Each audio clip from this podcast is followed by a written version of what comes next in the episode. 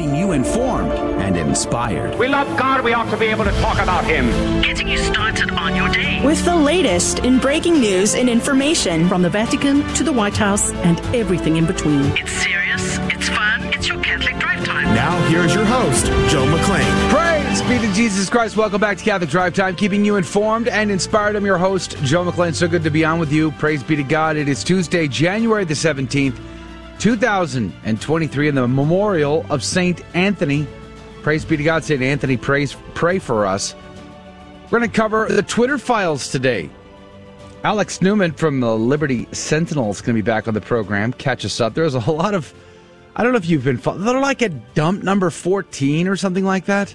So there's a lot of information that's been coming out with the Twitter files.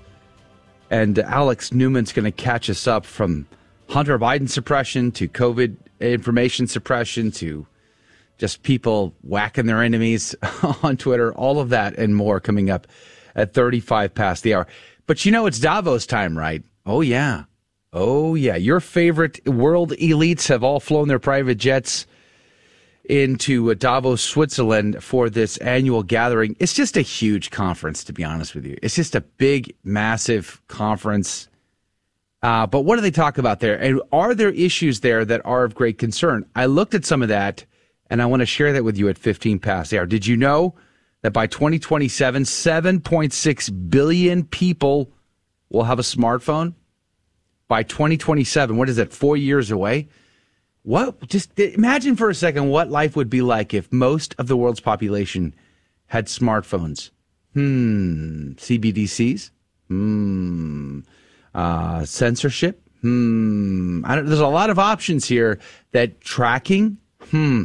A lot of options here. 7.6 billion. That's a lot of people. We're going to talk about that at 15 past the hour. Do join us if you can. Hey, Gen Z gets real. Speaking of Gen Zers, are in the house today. Apparently, Gen Z Gen Zers are fleeing social media platforms, the traditional ones. No cap? Base no cap. so For we'll, real? We'll talk about the top of the next hour. Abortions in Texas dropped 99% following post Roe v. Wade world. 99%. Let's go, America. It's time to catch up. Mayor Eric Adams, you know the guy who was like all about immigrants and, you know, hey, we're a pro immigrant here. Apparently that's ended. The good times are over. He says there's no more room in, in New York for immigrants there. A Rasmussen report came out on Friday. They found 52% of likely voters would much rather that President Joe Biden just listen to whatever Congress tells him to do instead of the other way around. Interesting. Despite the Department of Defense rescinding COVID 19 vaccine mandates, unvaccinated military members are still facing repercussions, including denied benefits and ineligibility of promotion, being non deployable, and some of them are even still being discharged. I think we're catching up with our good friend from Pennsylvania later this week. Uh, Mr. Yance is going to be on to catch us up on all of those stories. But good morning to you, Rudy Carlos. Good morning, Joe. And you know, I'm thinking uh, that that story of everybody having a smartphone by mm-hmm. 2027. Mm-hmm. Well, uh, there was a video that I saw not too long ago of this this woman who was saying you got to come to China. You got to live here. It's fantastic. It's mm-hmm. great. And she's laying out all of the different circumstances as to why it's so good. And she said, Oh, by the way, everybody needs a smartphone here. Gee, I wonder why. I wonder why. I wonder why. Kind of like in so China, track you. How everyone has cell phones. Have a social credit did say, score. Did you say chi? I wonder she, why. She had a cell phone. Or G, I wonder why. Huh. She had a uh, cell phone. She, I wonder why. Speaking of uh, Gen Zers, good morning to you, Adrian. Good morning. I don't think I'm a Gen Z though. What are you? I don't. I'm not entirely You're totally certain. a Zoomer. Because I'm in '98, 1998. Um, so 97, it's in the 90s. I think is the is, is it 97 oh, beginning okay. of your generation. Well, there you go. So there you go. it's official. It's official. You are a Gen Zer. All right. Well, there you go, folks. Zoomers have less of, a, I think, a stigma than millennials. Millennials, they say, oh, they don't want to work, you know. It's true. Yada, yada, yada. It's true. Yeah. I don't really understand the whole Yeah. the attack on every all these different uh, generations, especially since it's usually the generation before them that's at fault for the generation after them. It's like these millennials. It's like, well, the boomers are the one that raised them. What did y'all do? What did y'all do wrong? When I was in boot camp, our drill instructors would constantly harass us with, "Yeah, and you're supposed to be the smartest generation." yeah. All right, praise be to God. Lots to cover today. Do share us with a friend. In the name of the Father, the Son, and the Holy Ghost. Ghost. Amen. Remember, O most gracious Virgin Mary, that never was it known that anyone who fled to thy protection, implored thy help, or sought thine intercession was left unaided. Inspired by this confidence, I fly unto thee, O Virgin of Virgins, my mother. To thee do I come, before thee I stand, sinful and sorrowful. O Mother of the Word incarnate, despise not my petitions, but in thy mercy hear and answer me. Amen. In the name of the Father, Son, and the Holy Ghost. Now your headlines with Rudy Carlos. Good morning. Thanks for tuning into Catholic Drive Time. Today is Tuesday, January the 17th. Here are your headlines this morning. This one's from the New York Post. The headline goes Expanded U.S. training for Ukraine forces begins in Germany. The U.S. military's new expanded combat training of Ukrainian forces began in Germany on Sunday with a goal of getting a battalion of about 500 troops back on the battlefield to fight. The complex training, combined with an array of new weapons, artillery, tanks, and other vehicles heading to Ukraine, is said to be key to helping the country's forces take back territory that it's been has been captured uh, by Russians in the nearly 11 month old war. The Daily Caller reports meth contamination closes two Colorado libraries in two in in months. Two Colorado public libraries were closed a month after testing found methamphetamine contamination in restrooms, on walls, and in the ductwork and exhaust equipment. The library's remediation plan includes removing contaminated surfaces, walls, HVAC ductwork, and exhaust fan equipment, but it doesn't know how long it will take uh, for the project to complete. You can't go anywhere these days. The Daily Wire reports 22 attorneys general attorney generals uh, urge FDA to reverse abortion pill decision. A group of 22 attorneys general sent a letter to the Federal Drug Administration Commissioner, Dr. Robert Califf, asking the agency to reverse its decision to certify retail pharmacies to dispense abortion pills. The change from the FDA will encounter problems in at least 18 states that require a medical professional providing a medication um, a med- medication abortion to be physically present when the drug is administered. The laws effectively prohibit telemedicine from prescribing medication for abortion. Let's pray for that, that it, they reverse this horrible decision. Reuters reports move over Ben Franklin. Laser lightning rod electrifies scientists.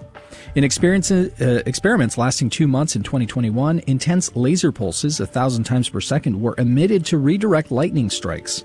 All four strikes, while the system was active, were successfully intercepted. Lightning inflicts billions of dollars of damage on buildings, communication systems, power lines, and electrical equipment annually while also killing thousands of people. And those were your headline news this morning. God love you. The saint of the day is Saint Anthony of the Desert. Anthony was born in Koma in Lower Egypt to a wealthy landowner parents. When he was about 20 years old, his parents died and left him with the care of his unmarried sister. Shortly thereafter, he decided to follow the gospel exhortation in Matthew 19:21, quote, "If you want to be perfect, go, sell what you have and give it to the poor, and you will have treasures in heaven. End quote. Anthony gave away some of his family's lands to his neighbors, sold the remaining property, and donated the funds to the poor. He then left to live an ascetic life, placing his sister within a group of Christian virgins. Anthony maintained a very strict ascetic diet. He ate only bread, salt, and water.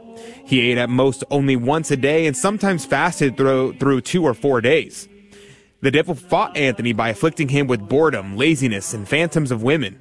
When he overcame by the power of prayer, and after that he moved to one of the tombs near his native village. There it was the, that the life records the, records those strange conflicts with demons in the shape of wild beasts, who inflicted blows upon him and sometimes left him nearly dead. He was at this time visited by pilgrims whom he refused to see. But gradually, a number of would, of would be disciples established themselves in caves and huts around the mountain. Thus, a colony of ascetics was formed, who begged Anthony to come forth and be their guide in the spiritual life. Eventually, he yielded to their importunities, and about the year 305 emerged from his retreat. To the surprise of all, he appeared to not be emaciated, but in fact healthy in mind and body. He spent the last 45 years of his life in seclusion. Amid the Diocletian persecutions around 311, Anthony went to Alexandria and was conspicuous visiting those who were imprisoned. In 338, he left the desert temporarily to visit Alexandria to help refute the teachings of Arius. When Anthony sensed his death approaching, he commanded his disciples to give his staff to Macarius of Egypt and to give one sheepskin cloak to Athanasius of Alexandria, and the other sheepskin cloak to Serapion of Thmuis, his disciple.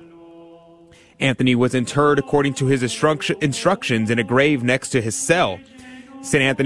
Athanasius writes, For monks, the life of Anthony is a sufficient example of asceticism.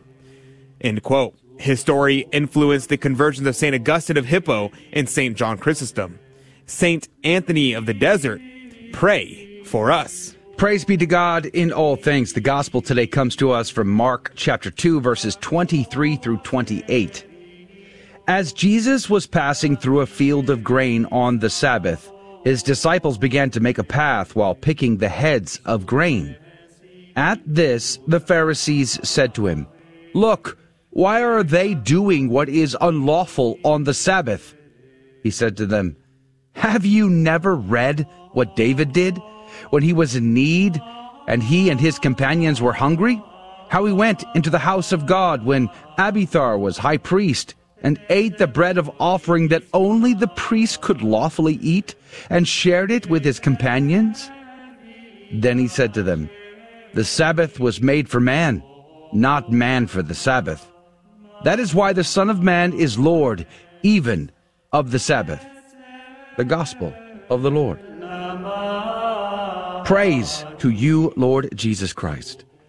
The Ignatius Catholic Study Bible today said, although Deuteronomy 23:25 permits the Israelites to pluck and eat standing grain, the Pharisees indict the disciples under the law of Exodus 34:21, which forbids harvesting on the Sabbath. Resolved to discredit him, the Pharisees equate plucking grain with harvesting it. You see, the issue comes down to how much you're taking away. Are you just eating it as you go, or do you bushel it up and take it away for another time? Therein lies the distinction, and clearly the disciples were only eating as they went along. The Ignatius Catholic Study Bible goes on to say, in regards to have you never read, did you catch that sting? Ooh, good one. The Lord is so good. Have you never read? It goes on to say, a stinging insult to the educated Pharisees.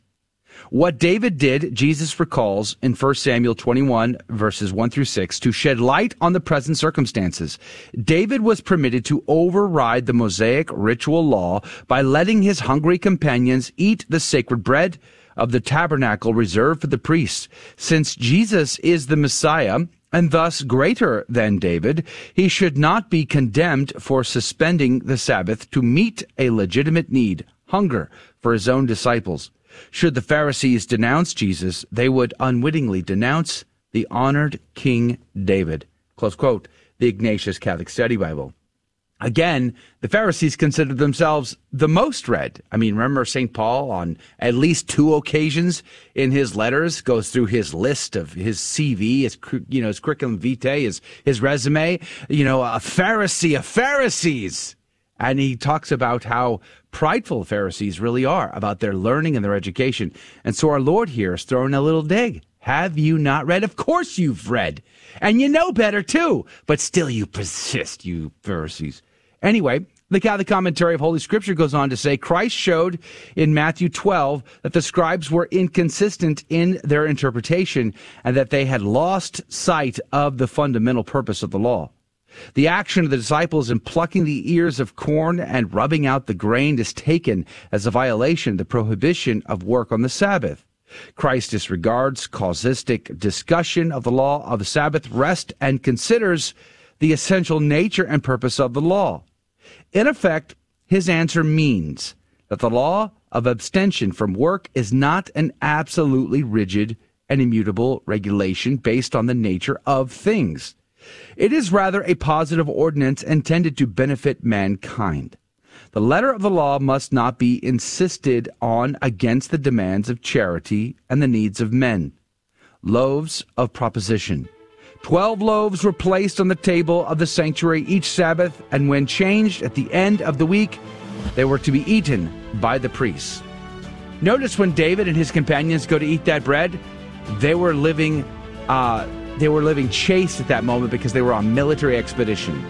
David, being the priest king, shows us something of something greater to come in the priesthood.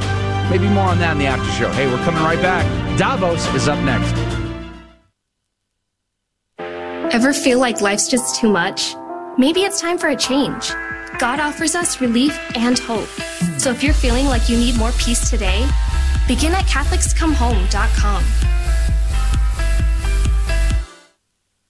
I used to wonder if God really cared about me. Then I started praying and going to church. I realized that God in my life was the difference between occasionally being happy and finding lasting joy. If you're looking for something more, check out CatholicsComeHome.com. Many atheists assert the only real form of knowledge is scientific knowledge, thus excluding any sort of religious knowledge, whether philosophical or theological. Such a belief is called scientism, and it's unreasonable for two reasons. First, it's self refuting. Its truth cannot be verified by the scientific method. It's a metaphysical proposition, and as such, is not scientific knowledge. But if science can't verify the truth of scientism, well then, scientism itself cannot be a legitimate form of knowledge, in which case, it's self refuting. Moreover, scientism undermines science as a rational form of inquiry because it denies presupposed philosophical assumptions that are necessary to even do science, such as there's an external world outside the minds of scientists. So, to reject God's existence on the grounds that it's not scientific knowledge is simply unreasonable. I'm Karlo Broussard with a ready reason for Catholic Answers, Catholic.com. Praise be to Jesus Christ. Welcome back to Catholic Drive Time, keeping you informed and inspired. I'm your host, Joe McClane. So good to be on with you. Praise be to God. Alex Newman's going to be our guest from libertysentinel.org. We haven't had him on in a while. He's back with us. We're going to be talking about the Twitter files. It's like 14 data dumps that, have happened since Elon Musk made the information available to a few, I think it was like two journalists, Matt Taibbi being one of them. Uh, COVID censors, Russiagate, Hunter Biden suppression. There's been lots of like Adam Schiff, for instance, you know, punishing his enemies, those kinds of things. We're going to catch up with him on the Twitter files. What does this all mean? What's in there? What's damaging? All of that coming up at 35 past the hour. There are lots of stories in the news that are great concern to me, and I'm sure they are to you as well. And of course, it's time for the World Economic Forum to host their big annual gathering, January 16th through the 20th in Davos, Switzerland. Switzerland is one of the most beautiful places on planet Earth. And for a group of people who are very concerned about the climate change, they seem to have no end of the private planes flying in and out of there right now. Um, but also, there's lots of stories that are connected to uh, Davos. Now, Davos is really, it's really just a giant conference. And policymakers, government officials, elitists, you know, people from all over all walks all go to this massive conference and they have sessions and people give talks on various things climate change, technology, business, social policy, governance, world issues, just whatever.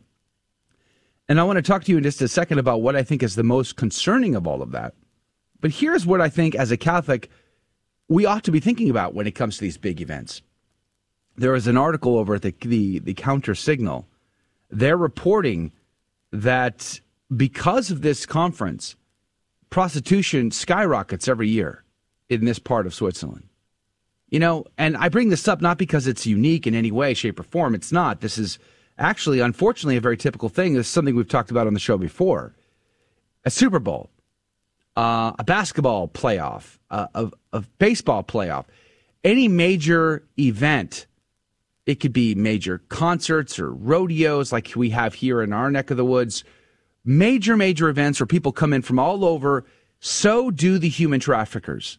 They bring in their sex slaves and they offer them to these people as fodder. And these people buy them. They use and abuse these human persons. This is an affront against the dignity of the human person. This is a travesty, and I guarantee there is not one single session at Davos about how to free the human sex slave trade in, in the world. They're too busy talking about other things, which I'm going to cover here in a second. But they are definitely not talking about how to free people who are in the sex slave trade because they're buying these people at night for their pastime. I want you to let that sink in for a second. These elitists, these people all over, and uh, the article says that, quote, uh, all of these escort services are fully booked this week. fully booked this week. That's a horrible thing. Let's pray for these people to find freedom from that slavery. But you can actually watch if you go to the WEF uh, weforum.org website. You can actually watch these live video feeds of all of these sessions, um, and you can see it firsthand. So it's not just about what talking heads like myself have to say about this. You can actually go watch this. There's tons of actual articles that you can uh, read for yourself, that you can see firsthand what these people are talking about, what their ideas are. And I would encourage you to poke around a little bit to get an idea of what's going on there. But I thought LifeSite summed it up pretty well in part of their article here. The headline says, Here's what World Economic Forum leaders hope to push at this, at this year's Davos conference. It says, since World Economic Forum founder Klaus Schwab announced in 2019 that uh, what the fourth industrial revolution will lead to is a fusion of our physical, digital, and biological identity. The annual meetings of the globalist organization in Davos have broadly focused on this agenda for the future. What does this mean? The WF publishes a global risk report before every meeting, which usually takes place in January each year. This year, they have reduced their risk forecast from the two, five, and 10 year model of previous years to a similar prediction of the threats facing the world over the next two and 10 years. If we compare this previous years uh, to two previous years, we see an emphasis on environmental catastrophe, which uh, adumbrates issues such as societal collapse and soaring inflation.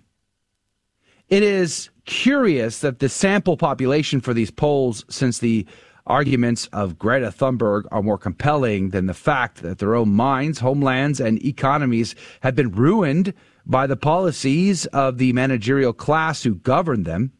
The environmental concerns do not reflect those of ordinary people. The first objection to the agenda of the WEF, as state as started here, is that of a credibility gap. Who are these people whose concerns exclude the most obvious objections to government policies? In a recent survey, 90% of Hungarians oppose the sanctions on Russia. No other Western nation has bothered to ask their populations whether they support the nine rounds of sanctions which have fueled soaring inflation with no end in sight. Sensitively termed a cost of living crisis by the WEF, WEF, it is more honestly termed a cost of policy crisis, as it is entirely due to government decision making on debt, on lockdowns, and on self defeating rounds of sanctions on Russia. Sanctions have also failed to destroy Iran over a longer time scale and have plainly not caused the collapse of Russia. The response of the U.S. led West has been to talk up nuclear brinkmanship. The infamous doomsday clock, long seen as an indicator of the likelihood of nuclear war, stands at 100 seconds to midnight. With the bulletin of atomic scientists to announce an update on January the 24th. Tellingly, no mention is made in the forecasts of the WEF of the impact of nuclear war.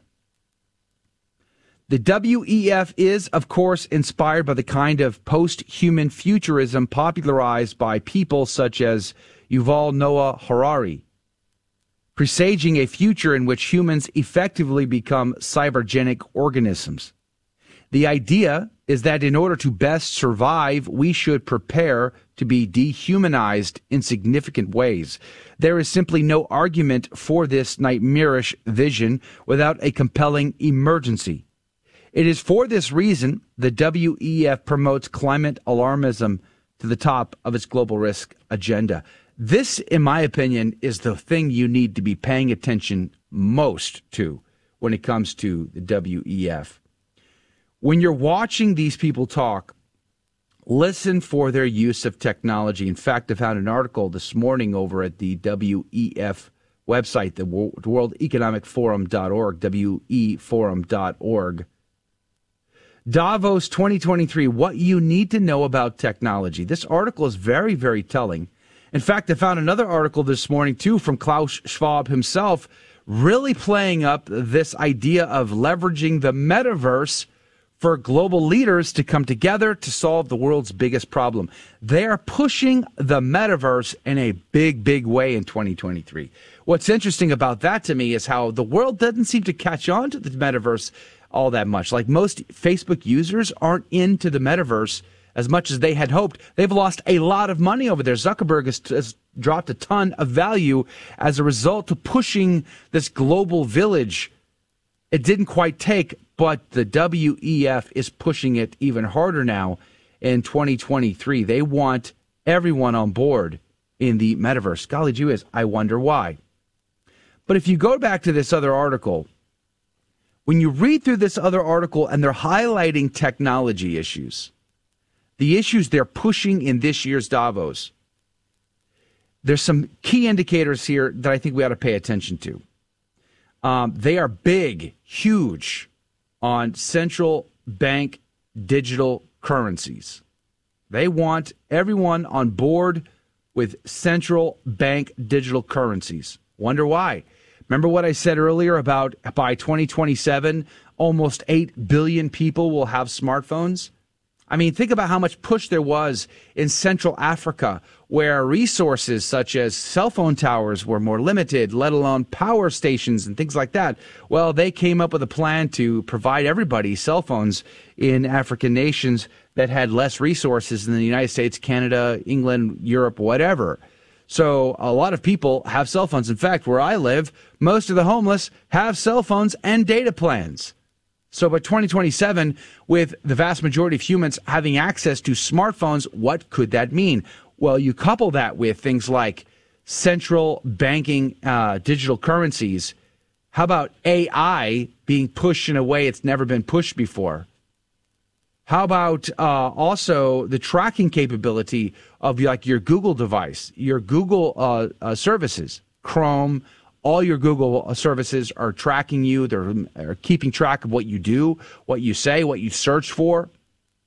Every video uploaded on YouTube automatically has uh, a closed caption service provided to it free of charge through YouTube's algorithm, which basically tells YouTube and Google exactly what's in that video so that they can rank it, but also so they can censor it and flag it immediately which is another thing that's big on the agenda this year for tech, is global sharing of digital information and global control over the internet.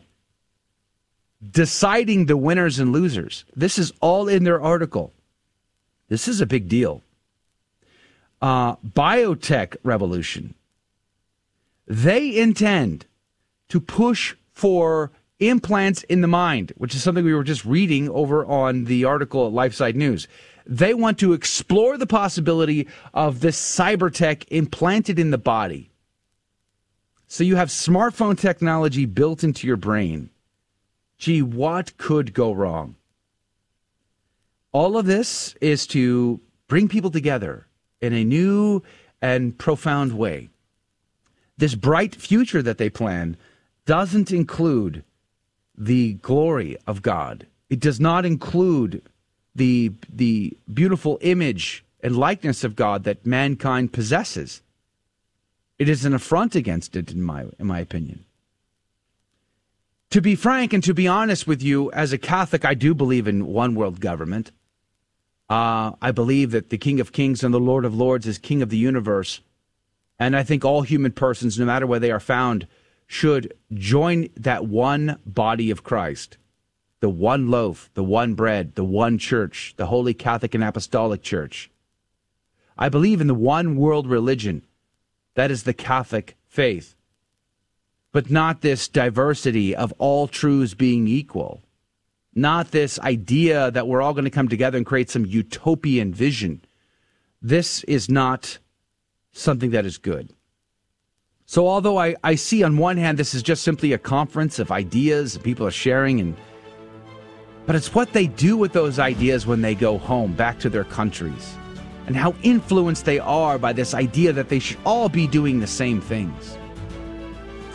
Especially when they do those things and see those things and interpret those things outside the lens of the one holy Catholic and Apostolic Church. We should be concerned about that. Let's pray for the salvation of all souls. We'll be right back. This is Dale Ahlquist with a Chesterton Minute. Have you ever noticed what happens when you try to keep up with the current fashions? You go nuts. When we are obsessed with keeping up with the times, we become slaves. Fashions are never settled. To chase something that is always changing is simply futile. It's not freedom, it's insanity. G.K. Chesterton says, The Catholic Church is the only thing that saves a man from the degrading slavery of being a child of his age. Christianity is always out of fashion because it's always sane, and fashions are always insane. The Catholic Church never has to worry about being behind the times because it is beyond the times. Want more than a minute? Visit our website, chesterton.org. Hey Donnie, what are the two most important things we receive at Mass? Uh, the Christmas scripture. That's right. All right, one more. Who loves you the most? Jesus. That's right. Mary. That's right. they love us too. If you don't educate your children in the faith, who will? Educate yourself and your family by listening daily to the Guadalupe Radio Network and make sure to get the GRN app by logging online to grnonline.com. Welcome back to Catholic Drive Time, keeping you informed and inspired. And here's a couple more headlines for you. This one's from the Catholic Vote Loop. Make sure to sign up for the Catholic Vote Loop on their website, CatholicVote.org. The headline goes Islamic State bombs church service in Congo. The Islamic State has claimed responsibility for a deadly bombing at a Protestant church service on Sunday in the Democratic Republic of Congo. At least 10 people were killed and more than three dozen injured in the terrorist attack on a church in eastern Congolese town of Kasindi on the border with Uganda on January 15th. Please pray for the repose of their souls. Catholic News Agency also reports meet the Spanish pilot who paid homage to Benedict XVI on a flight to Rome. Passengers are used to the pilot getting in the in, on the intercom rather to give them flight information. But during a recent flight to Rome, Spanish pilot Raul Ruiz took to the microphone to pay tribute to Pope Benedict XVI, speaking of his great legacy to the surprise and then applause of those on board. He said, quote, I was also thinking about the coincidence of flying to Rome for the funeral of Benedict XVI, since I had the great fortune of being the one of the pilots who took their majesties the King and Queen of Spain to the funeral of St. John Paul II. This was a sign, the pilot thought. I was moved to see how many people went to Rome to say farewell, spending all of their savings and even their vacation days. They were doing something, and I just wasn't doing anything. In addition, the pilot said that he wasn't afraid of possible reprisals, since if someone has to be afraid, it must be evil, seeing so many people praying. When you speak well of a person as exemplary and as good as Benedict XVI, no one can be offended. I don't think anyone was offended, he explained. And those were your headline news this morning. God love you. Praise be to God in all things. Thank you for keeping us up to date.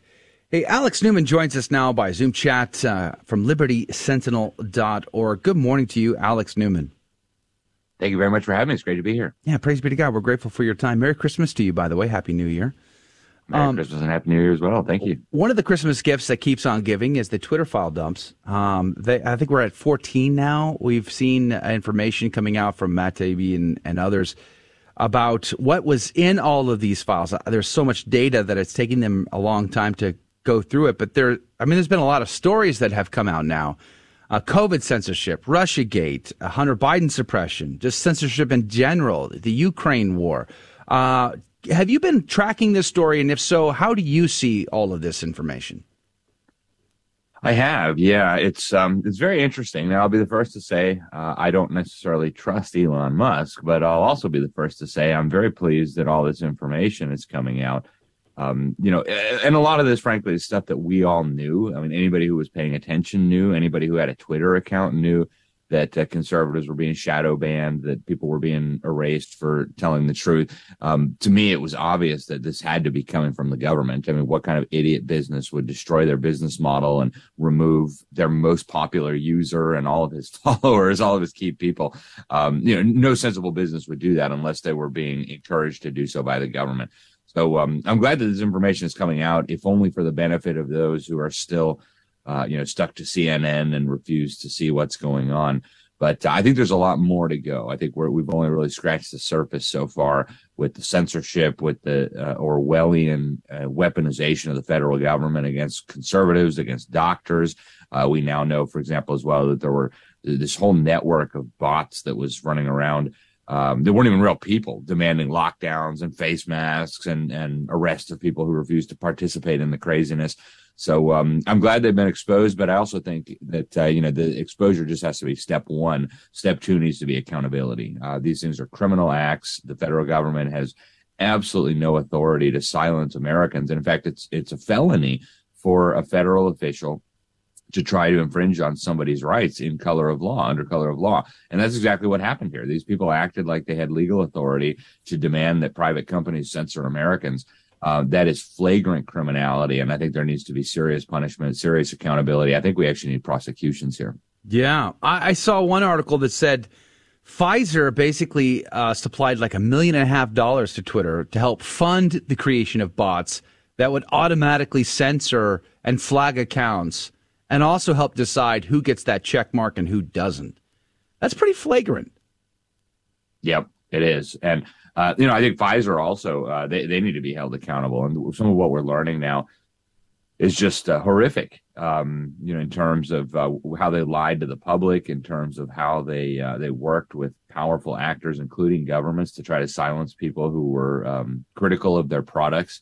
Um, and and I mean, there's a whole added layer of uh, evil here because it was taxpayers who were paying for all this, right? Taxpayers were being extorted for billions of dollars for these products that a lot of us didn't want. Uh, a lot of us, you know, we're talking to doctors and scientists saying that these products are dangerous, they're not safe, they're not effective. Now we know that's true, right? Now, now uh, the the data is out. We know that um, regardless of whether you got the shot or not, you're probably going to get COVID. I mean, it's common wisdom. In fact, now the data shows you're more likely to get COVID, more likely to end up in the hospital, and more likely to die from COVID if you got the injections.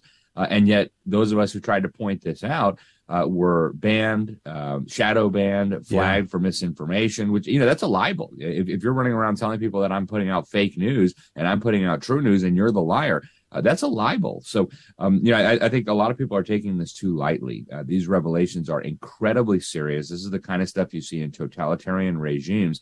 Um, and, and it's not even just about the censorship. People died because uh, honest debate was squelched and silenced. And so, I, again, I think we must have accountability here.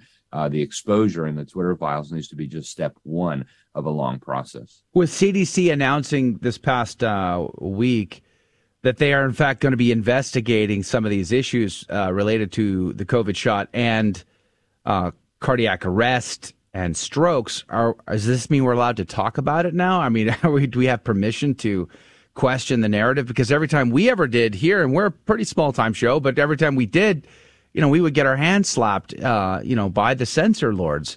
Uh, do you think you will see a change now? Will beyond Twitter? I'm talking about beyond Twitter, like on YouTube or Facebook or some of these other platforms. Are we allowed to have these conversations? No, uh, it's interesting. I, I was just on a show um, a, a, Christian show. And um, the video had, I think, almost 200,000 views on YouTube. And uh, suddenly YouTube took it down. And they didn't explain exactly why, but we have to assume it was because we were talking about the injections. And, um, you know, and, and, some of the emails that have come out now, uh, going beyond Twitter, like so, some of the emails from the White House uh, director of digital strategy or whatever his title was, Rob Flaherty, uh, to executives at YouTube, to executives at Facebook. But this stuff is is unbelievable. Uh, he he's talking to these people at these social media companies like they're his personal slaves. Like right. we demand that you take this down, and uh, and, and, the Facebook executive response, understood. Like I mean, what is this? I mean, this is like the kind of behavior that you see from gangster governments, from totalitarian regimes um, where there is no rule of law, where the people have no individual rights, and where everybody exists at the pleasure of the state. Uh, this is not America, and um, you know it's it's incredible to me that after all of this has come out, you still can't talk about it on Facebook. You still can't talk about it. You can't even share personal stories right? Uh, my dad took this injection. Unfortunately, I begged him not to. And less than 36 hours later, his heart stopped. And I tried to share mm-hmm. that and was censored for that. Uh, how can For I not sure. share a personal experience that happened in my family? Um, it's grotesque what's happened here, and uh, there are millions of people who've been affected by this. And again, uh, I believe that the censorship regime is part of the reason that these issues were not caught until now. If people could have had free conversations about it, if scientists and doctors could have traded notes on what was happening through YouTube videos, through Facebook posts, um, we probably would have realized these things much, much earlier. Mr. Newman, this is uh, Rudy Carlos. Thank you for joining us here. But uh, you know, I'm wondering. There's a sort of reaction uh, that that we have as Americans when we see totalitarian regimes outside. You know, all over the world, we see wow, we see these things, and we we're outraged. Why do you think that there's a sort of a, a more nuanced, sort of like a a weak sort of response to to these things that have been uh, been released from from the Twitter files by Americans? I, I think there's still kind of a normalcy bias. We all just we know that we live in a free country, and so these types of things couldn't possibly happen here. So we're just going to pretend like they're not happening here, uh, and yet they are happening here. Um, and you know, we still have the issue of there there are millions of Americans out there who are still tuned into the very dishonest fake media. Um, you know, I, I know CNN's viewership has dropped significantly. I think they lost over a third of their viewers uh, in 2022, uh, and that's progress. But they still have, uh, you know, give or take a million viewers.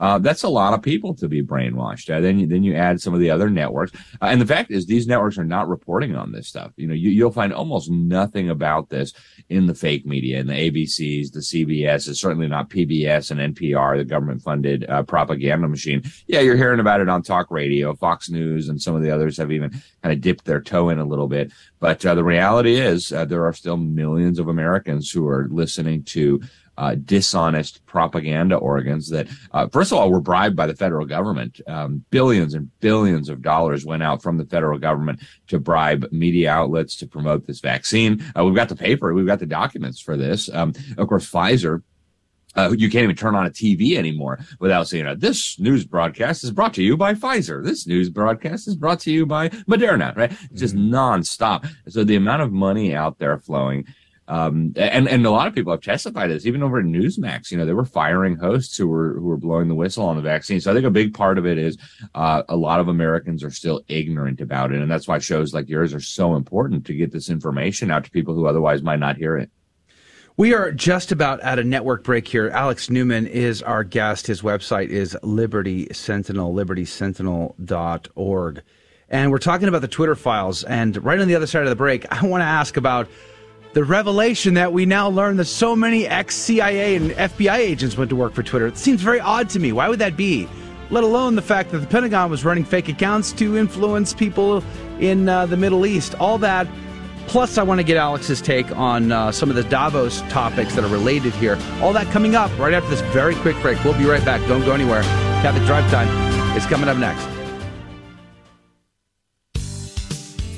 Hello, this is Steve Gleason with your one minute tool for Catholic evangelism. Here's the question Should pastors and churches place expectations and obligations on the congregation? Your average non Catholic evangelical would say no, maybe even no way. It might be said, We do not need written order, discipline, or expectations. Those should derive from personal desire and from the Holy Spirit, not from a church. Or, each Christian's conscience should be sufficient for correction and discipline. Or, the Holy Spirit will personally lead each believer as to what church or to attend and certainly how often they should go. So, here's your three best tools for Catholic evangelism. Natural law says human society cannot be well ordered nor prosperous unless it has legitimate authority to preserve its own institutions, the Bible. Secondly, the Bible, which says in multiple places such as Hebrews 13, 17, obey them that have the rule over you. And thirdly, the Catholic Church says when we are properly ordered, we will be capable of resisting conformity to the contemporary demands of unhealthy individualism. So obligations, much obliged.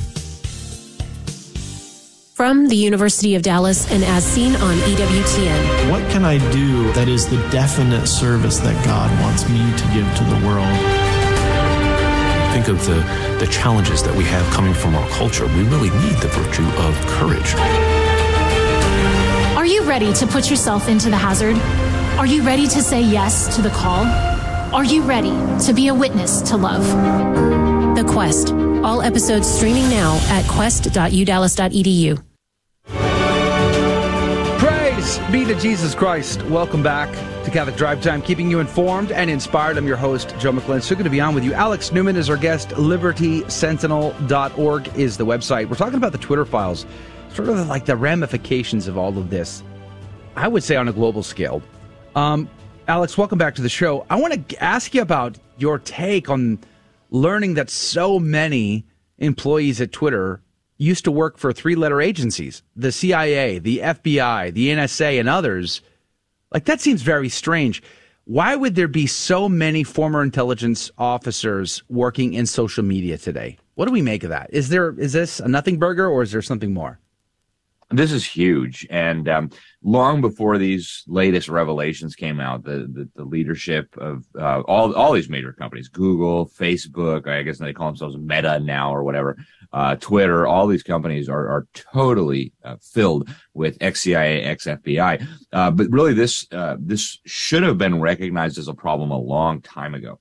Uh, if you look at the history of Silicon Valley, if you look at how these giant companies were were funded, how they were stood up. Uh, in almost every case, you will find the tentacles of the intelligence agencies and the security agencies everywhere, and I mean everywhere. Uh, from the initial stages, if you look at Google, um, they were stood up with DARPA money. DARPA is the Defense Advanced Research Projects Agency. If you look at Facebook, uh, Facebook got a lot of its uh, initial money from uh, the In-Q-Tel network. Uh, In-Q-Tel is, of course, the uh, the investment arm of the intelligence community, and so um, I, I, think these institutions really should have been looked at very suspiciously from the get go. Why is the government creating this organization that's demanding all of this information from us? Why do they need to know our birthday and what our relationship is to everybody and where we live and what our political views are? And why are people putting that there, right? Mm-hmm. Um, it, it's just it's so bizarre. And the same thing with Google. Why is the federal government um, involved?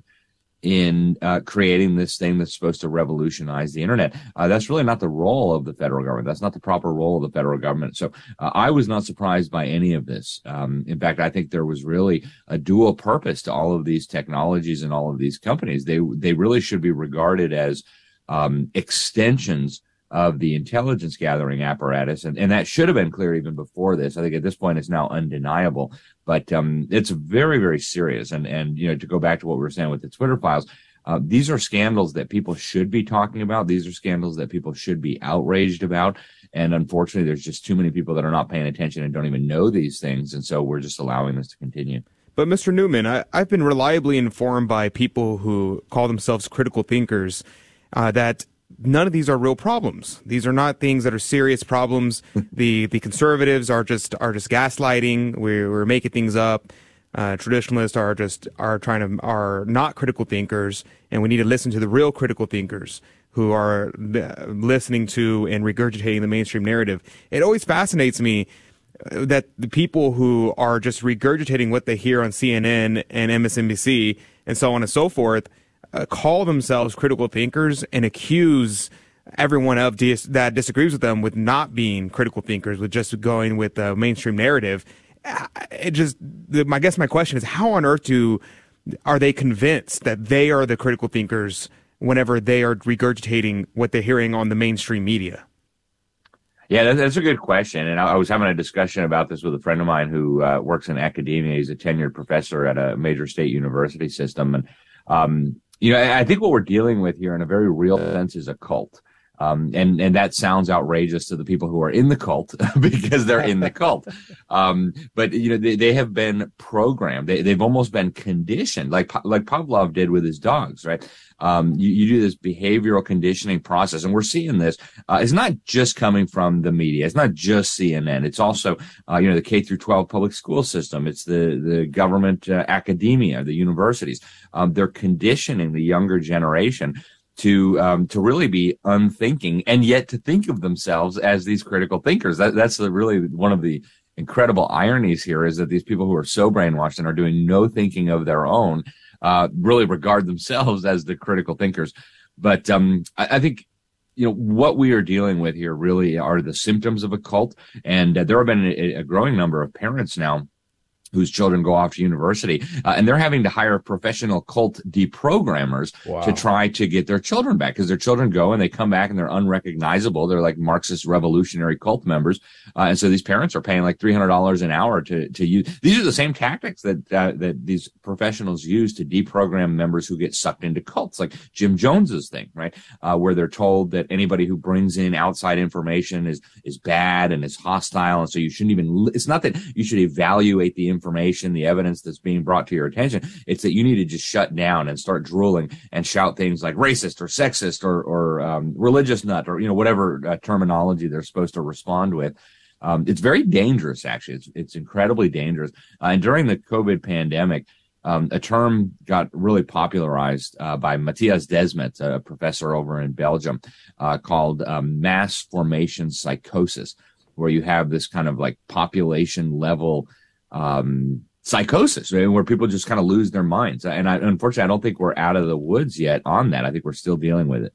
Yeah. I think another, I mean, a great example I was thinking of, I was speaking to a friend of mine who is a, a good Catholic, um, who pretty much agrees with, uh, with me on like 99.9% of things. And we are talking about conspiracy theories and they were saying, Oh, well, you know, I just don't believe in conspiracy theories. I think conspiracy theories are just crazy. I just believe whatever is in front of me. I was like, you don't believe in, in any conspiracy theories? Like none? Like anything that people call conspiracy theories and they've like demonized the term. And I would, and talking to atheists, I'm saying, well, you believe in at least one conspiracy theory, right? You believe that the apostles from the in the New Testament did not uh, conspired to fake the death, uh, the the resurrection of Christ, and convince the world that Christianity is true, and converted like sixty percent of the population of the world.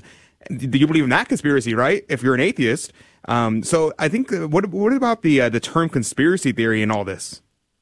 Yeah, that's a great point. You know, the CIA actually back in the 1960s did a deliberate campaign to try to associate the term conspiracy and conspiracy theory with silliness, with absurdity. And, and, um, you know, they just did this endless repetition of, uh, calling ri- ridiculous and idiotic things conspiracy theories or conspiracies, uh, and then associating that with other things that were actually legitimate. Uh, and, you know, I think from the Christian perspective, um, y- you bring up a very an excellent point. Um, and, and the Bible actually talks about multiple conspiracies. Um, if you go back to Psalm 2, uh, it says the kings of the earth conspire in some translations. Other translations use a synonym. Uh, they take counsel together against the Lord and his anointed one. Uh, and so thousands of years ago, during the time of David, uh, powerful people were conspiring.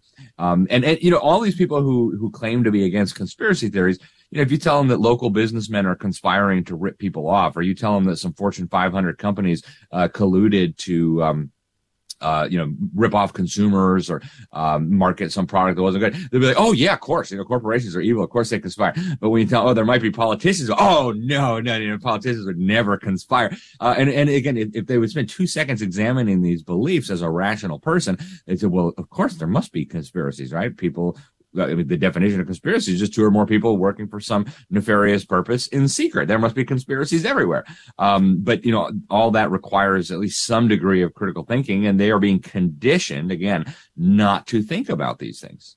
Well, we know that uh, Adam Schiff conspired with Twitter to suppress his opponents and to suppress right. the people he did not like, apparently. Which, by the way, uh, let's not forget, we also learned that they, the federal government had a back end portal with which they could log in and do their own censoring. They didn't even need to bother anybody at Twitter anymore. I mean, it, this Yeah. is just really, really bizarre.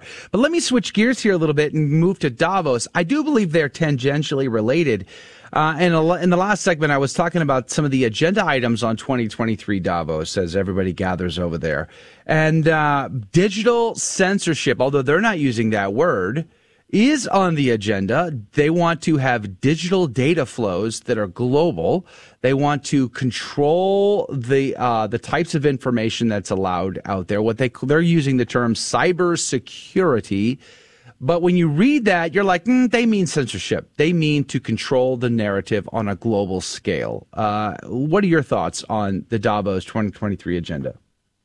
Yeah, Da- Davos is, I think, one of the most nefarious front groups for this um, Orwellian totalitarian global agenda. Um, and, and they've really come out of the closet on their desire to silence everybody. In fact, um, it was just a few months ago the uh, UN communications czar. I, I, forget her full title, but it's something like a director of undersecretary general of communications or something. Uh, Melissa Fleming was on a podcast for the World Economic Forum and was bragging about how they have reached a partnership with Google to silence uh, what they describe as climate misinformation um, and to promote uh, the UN's viewpoint on this. Now, I've experienced this uh, up close and personal. I, I go to these UN climate summits. I just got back a few weeks ago from the one in Egypt. Um, and, um, you know, I, have been covering the UN for over a decade as a journalist, and my articles used to be the top search result at Google. You know, if you would type in Agenda 2030, which uh, the UN describes as the master plan for humanity, uh, that's their terminology, not mine. Uh, and of course, that's, um, almost blasphemous, right? God can have a master plan for humanity, not the Amen. UN. But, um, I, I, did an article about that and it was the top search result. If you looked, if you typed in Google Agenda 2030, UN Agenda 2030, Sustainable Development Goals, almost whatever terms you used, my article was result number one for years and years. Wow. And then one day it just completely disappeared. It's gone. You can't find it, even if you have the exact title. Google has literally de-indexed it. And so what happens now? Now you get like 10 pages of UN propaganda about Agenda 2030 before you actually get to anything from an outside source. And, and, and, you don't even find critical things for pages and pages and pages. So, um, the UN and the World Economic Forum are very open now about their desire to do this.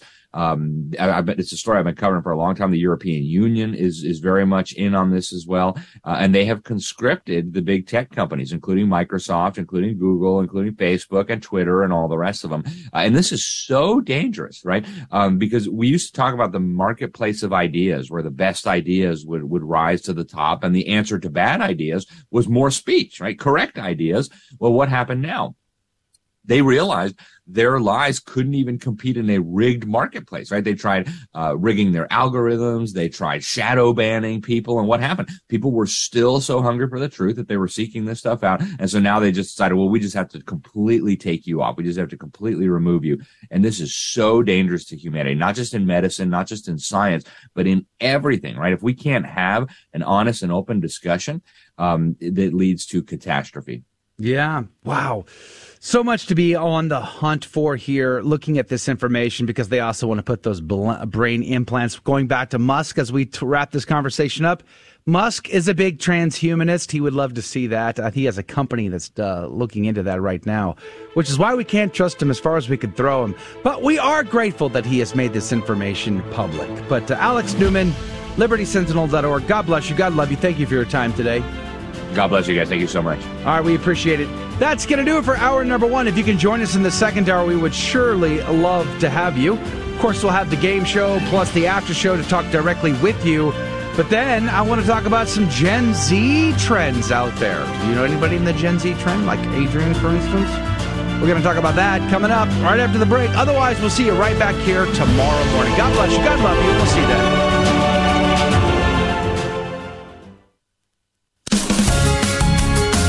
This is a Messy Family Minute with Mike and Alicia Hernon. Sometimes it can seem that our family life is humdrum, monotonous, and insignificant. But Christ began his public ministry at the wedding at Cana. When we read this account in the gospel, we're reminded that our marriage, our ordinary family life, is important to God. Our Lord and Our Lady love our families, and they are present with us. They desire to change what is ordinary into the extraordinary. The Lord can take our simple and everyday tasks and make them holy. Like the servants at the wedding at Cana, we need to notice when we run out of wine, when we run out of joy, when we run out of love. It is then that we turn to Our Lady and ask for her help. She can bring Christ into our lives, our ordinary water, and transform it into wine. And when we invite Christ into our lives to transform us, He creates the best wine of all. For more advice, ideas, and encouragement, visit us at messyfamilyproject.org. The rule of St. Benedict has guided monastic communities for nearly 1500 years. One Minute Monk, Abbot Placid Solari of Belmont Abbey. Benedictine monks still use the book every day to order our daily lives. So, what's the secret to the rule's vitality? Moderation and flexibility. St. Benedict calls it a little rule for beginners. Since we're really all beginners, the rule is as relevant for you as it is for monastic communities. It helps us believe I can be holy too. The rule is also flexible. St. Benedict makes it clear that everything takes a back seat to the guiding principle of saving souls. In St. Benedict's rule, the goal is holiness. For your free copy of The Rule of St. Benedict, visit oneminutemonk.com. O N E minutemonk.com. Remember, holiness is the end point, not the place where most of us start. Are you on the CDT Insider email list? Hi, Joe McClane here. And every week I send you cool stuff straight to your inbox, goodies that you're not going to want to miss. Go to grnonline.com forward slash CDT and get signed up today.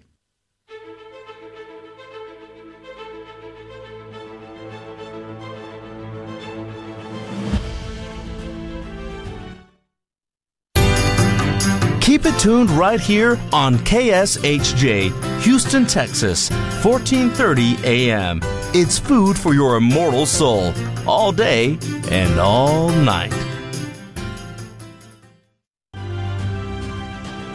Really enjoyed that. If you missed that, you can always catch the podcast of Catholic Drive Time on the website, grnonline.com forward slash CDT. Or, better way, download the Guadalupe Radio Network mobile app on your iOS or Android device. All you got to do is go into your App Store, search for the Guadalupe Radio Network. You'll find it, download it, it's free.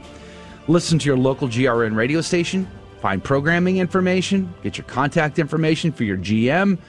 Listen to the podcast and the fly out there. The, the three bar. What do you what do you cool kids call it? The three bars. The We just call them bar? the three dots. Well, it's little- bars. I think in the ours. little three things. Three, yeah. The little menu. You don't call it picker the thing. fly out? The fly out. No. What, what, what do the kids say today? I don't think they say anything about that. But he, mm-hmm. let me just propose we call something it the really dingle quickly. hopper. The what? We call it the dingle hopper. Do Let me propose something really quickly. If you are uh, Mm-hmm. watching us live on our uh, social media platforms, go ahead and post your most favorite conspiracy theory. Since we Oh. were just talking to Alex Newman, and Is this going to be the after show? conspiracies? That would be funny. Yeah, Interesting. Go ahead and do that. If you're unaware, we actually do stream some of our, um, Mm-hmm. we stream all of our show actually to our, our social media platforms. Go go to YouTube, Odysee, Mm-hmm. Rumble. Uh, where else are we, Joe? Facebook. Facebook, Yeah, of course. Uh, Uh, Meta.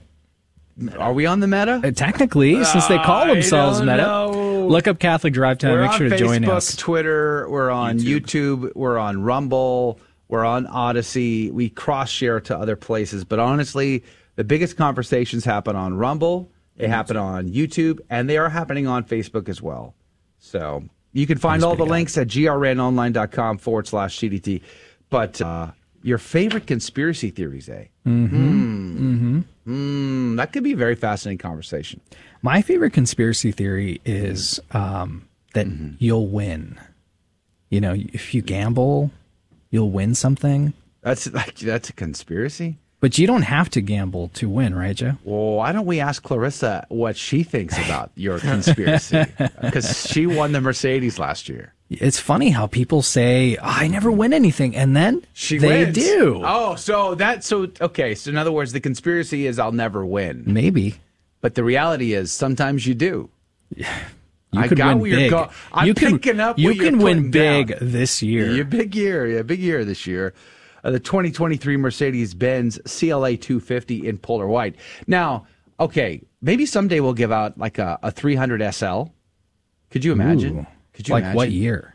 Uh, what year would you prefer? What's your Like an 80s. conspiratorial view? Like an 80s SL. An 80s SL? Ooh, Boy, there's one parked in the parking lot sometimes. What's, what's the in. model with the gull wing doors?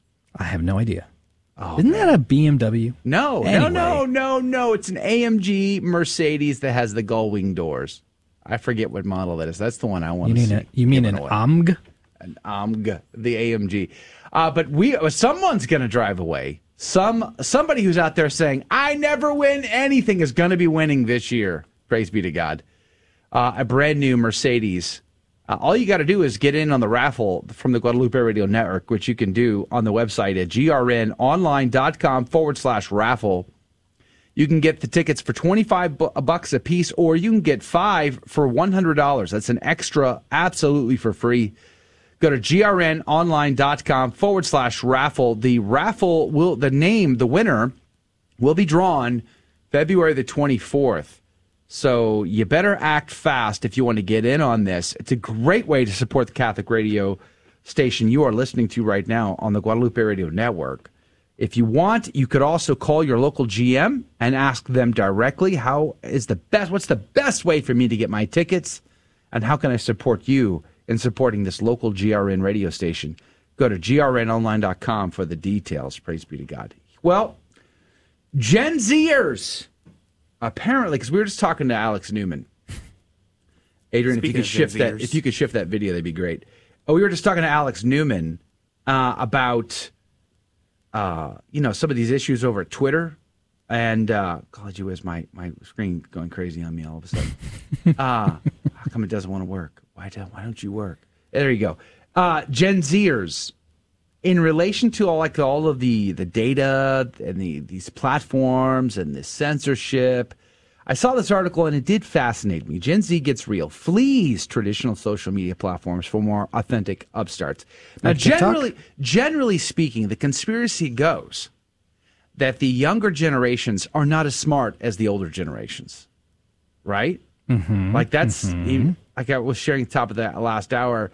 My Marine Corps drill instructors were always like, "Yeah, you guys are supposed to be the smartest, brightest, you know, recruits ever in the history of the Corps." Uh, Like, right, sure. As he pounded us into oblivion, he would taunt us with that.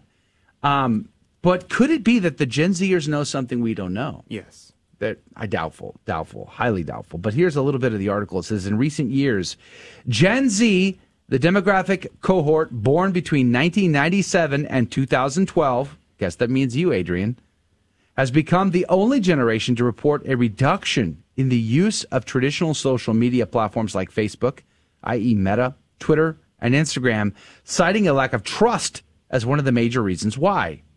What? No way, Gen Zers. But no, where are they are going? smarter than everybody else. I want to know where they're going. Telegram. Because if it says Uh-huh. TikTok, it's over. It's Tele- over. Telegram. Telegram. Although Gen Z, sometimes referred to as Zoomers, has reported less use of traditional social apps like TikTok, remains exceptionally popular with the demo. So there you go, folks. The, the brilliant, smart Gen Zers are giving up on things like Facebook, Twitter, and Instagram to go for TikTok. I, I you know, I legit, I, I heard someone say, I was talking to friends of mine who actually, they are off of Facebook, Twitter, Instagram, but have TikTok. And they were telling me, they're like, uh, you know, I, the reason why is because I understand that they're all tracking us.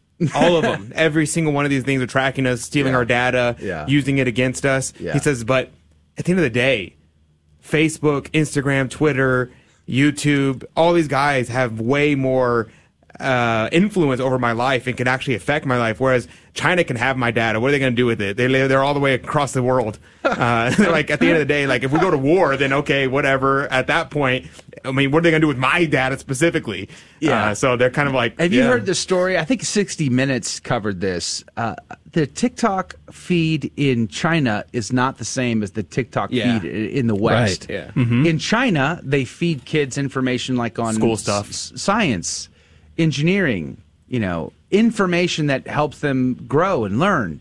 But in the West, it's, it's all depravity. degenerate, depraved, hot mess of social ugliness. overtly, Uh, just overtly sexual. Some Yeah, would big say transgendered ideology. Some mm-hmm. would Oh, say that is cyber warfare, psychological cyber warfare. Absolutely. And Gen Zers are flocking to that platform. This says the article says this perhaps has something to do with TikTok's algorithm, which, according to digital entrepreneur AJ Kumar, was built on an inter- an interest graph.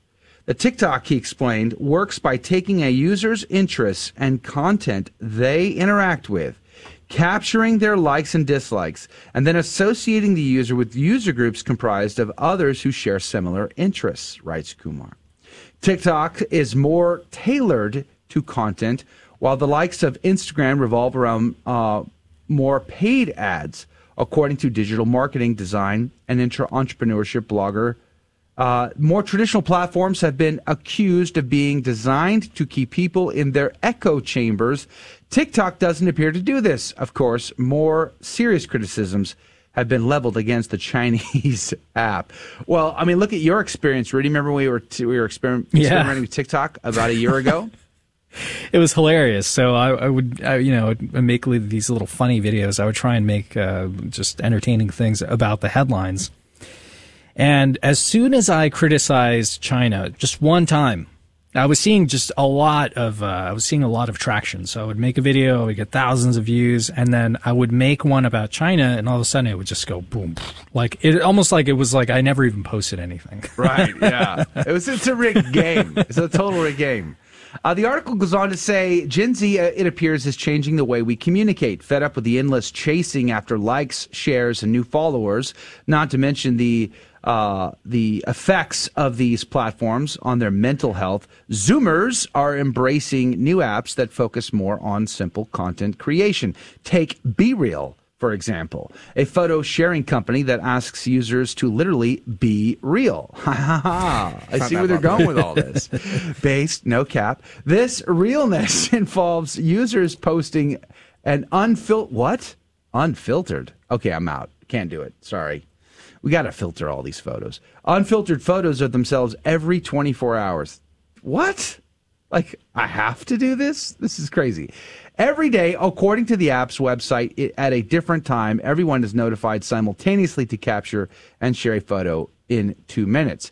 Are you guys on Be Oh, Real? no. Are you on Be Real? No, No. It, it's kind of interesting though. That I've seen people use it, and it, the, it it's it exactly is what it is. It's what it's saying. It's like they're trying to get people to uh, try to be have a social media site that's actually showing your real life. Which I don't know why people want to show their real lives, anyways. uh, but uh, that's just weird to me. For I'm like, likes, I don't want to show people what I'm, my life is about. But anyway, they what they do is yeah. So you'll get a notification throughout, like randomly in a day, sometime during the day, you'll get a note random notification saying you have two minutes to take a photo, and there's a timer, and you're like okay, you pull out your phone, like okay, what am I doing? All right, you take a photo how it is, and you post it. So Mhm. it's like okay, I've been eating at this time. Oh, I was at the gym at this time, or I was at work at this time, and so whatever it was, you're actually getting a photo of you living your life and doing something normal. So you have probable deniability. So you have problem with Ah, I see where they Yeah, go with and, and the other thing is, it's supposed to be like so people will stop trying to filter their lives and make it so curated. So that way, every every photo is like the pristine, piff, piff, picture perfect. I've taken Yeah. four thousand photos and edited them, and this is the best one. So it's trying to combat that. It's a good idea. Yeah. I don't know. Be Real has 10 million daily users, most of them under the age of 25 and residing in the U.S. In fact, two thirds of the app's unique visitors are between the ages of 18 and 24. Other new apps attracting Zoomers with a focus on authenticity include SideChat, Poparazzi, and Locket. The Never first is an app that allows users to sign up with their university email addresses. That's how Facebook started, by the way. And uh, and write anonymous posts visible only to students who attend the same educational institute. Again, that's how Facebook started. Poparazzi, meanwhile, is a photo sharing network that allows friends to act as each other's paparazzi using profiles. User profiles are built not by themselves but by their friends. That's kind of scary. No, thank you. Like, I'll pass. Yikes. What are they going to say? Finally, Locket is a free app that encourages users to add photos to their friends' home screens. Members of Gen Z, it appears, can't get enough of Locket. Yeah. Guess what's going to happen What if I don't have friends? Well, what if you have enemies, not friends, and these people post photos that are very not good of you? I mean, that could go bad quick. Hard pass. Hard pass. but don't write traditional social media's obituary just yet, as a recent piece in Weird noted, or Wired, not Weird, Wired noted, Meta, Twitter, and other stalwarts will, will inevitably respond to this seismic shift. So we have seen Facebook really push their their shorts uh, and in hopes of combating TikTok. So Insta, uh, shorts on Instagram and Facebook owned by the same people. Those are opportunities. YouTube is also pushing shorts in a big way because they're trying to t- compete with TikTok.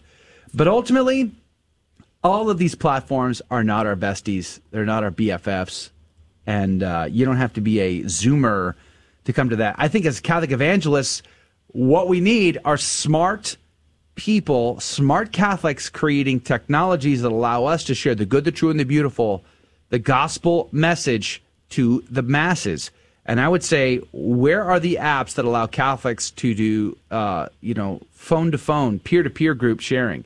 So using Bluetooth technology, just like marketers use Bluetooth technology to know where you're located next to what store so they can advertise to you. because they're tracking your phone. You, by the way, when you turn your phone off, you can't turn off your Bluetooth connectivity.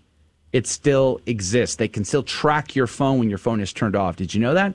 Well, why can't we leverage that same technology to then, when we walk into a crowd, immediately share the a gospel message, a piece of digital content, a podcast, a video about the Catholic faith to the masses? Where are the apps that allow us to do this? Where are the technology geniuses in the Gen Z Zoomer generation that's supposed to be so bright? Where are they to help us prepare for this bright future? I don't know. Maybe they're out there. If so, call me. Let's talk. Hey, all right, we're going to go to a break. We're going to come back. We're going to play our game show, Fear and Trembling, where prizes are involved. When you're going to learn something, and you don't even need to be a Gen Zer to do it. It's possible to not be in Gen Z and learn something today and win prizes and have a good time. But what you need to do is call right now 877 757 9424. That phone number is 877 757 9424. 877 757 9424. Call right now. 877 757 9424. First caller gets to play the game. 877 757 9424. We'll be right back. Don, why do Catholics confess their sins to a priest rather than going directly to God? Because that's the way God set things up for us to receive his forgiveness. In James 5:16, God through sacred scripture commands us to confess our sins to one another. Scripture does not say confess your sins straight to God and only to God. It says confess your sins to one another. In Matthew chapter 9 verse 6, Jesus tells us that he was given authority on earth to forgive sins. And then scripture proceeds to tell us in verse 8 that this authority was given to men, plural. In John 20 verse 21, Jesus says to his disciples, "Peace be with you. As the Father has sent me, even so I send you." How did the Father send Jesus? Well, we just saw in Matthew 9 that the Father sent Jesus with the authority on earth to forgive sins. Now, Jesus sends out his disciples as the Father has sent him. So, what authority must Jesus be sending his disciples out with? The authority on earth to forgive sins. And listen to the next two verses. And when he had said this, he breathed on them and said to them, Receive the Holy Spirit. If you forgive the sins of any, they are forgiven. If you retain the sins of any, they are retained. Why would Jesus give the apostles the power to forgive or retain sins if he wasn't expecting folks to confess their sins to them? That's crazy. And how could they forgive or retain sins if no one was confessing their sins to them? The Bible tells us to confess our sins to one another. It also tells us that God gave men the authority on earth to forgive sins. Jesus sends out his disciples with the authority on earth to forgive sins. When Catholics confess our sins to a priest, we are simply following the plan laid down by Jesus Christ. He forgives sins through the priest. It is God's power, but he exercises that power through the ministry of the priest. A beacon of truth in a troubled world. This is the Guadalupe Radio Network, radio for your soul.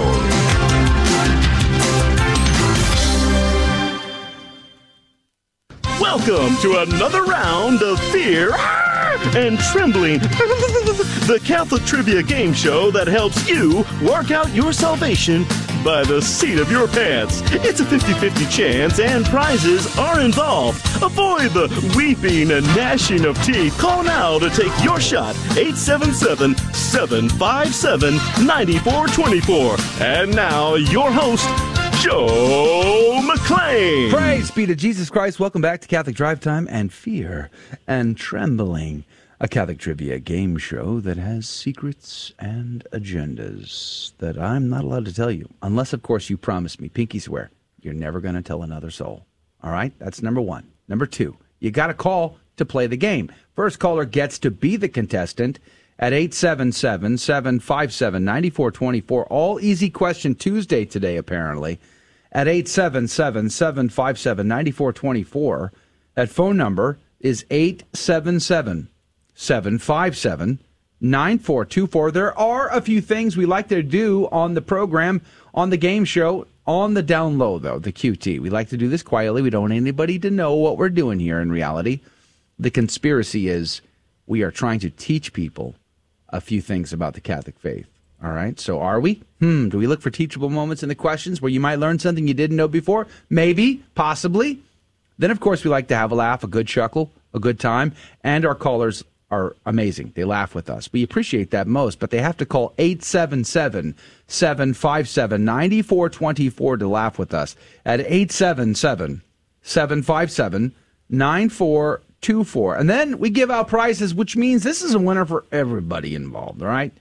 Because you could learn, you could laugh, and you could win when you call 877 757 9424. 877 757 9424.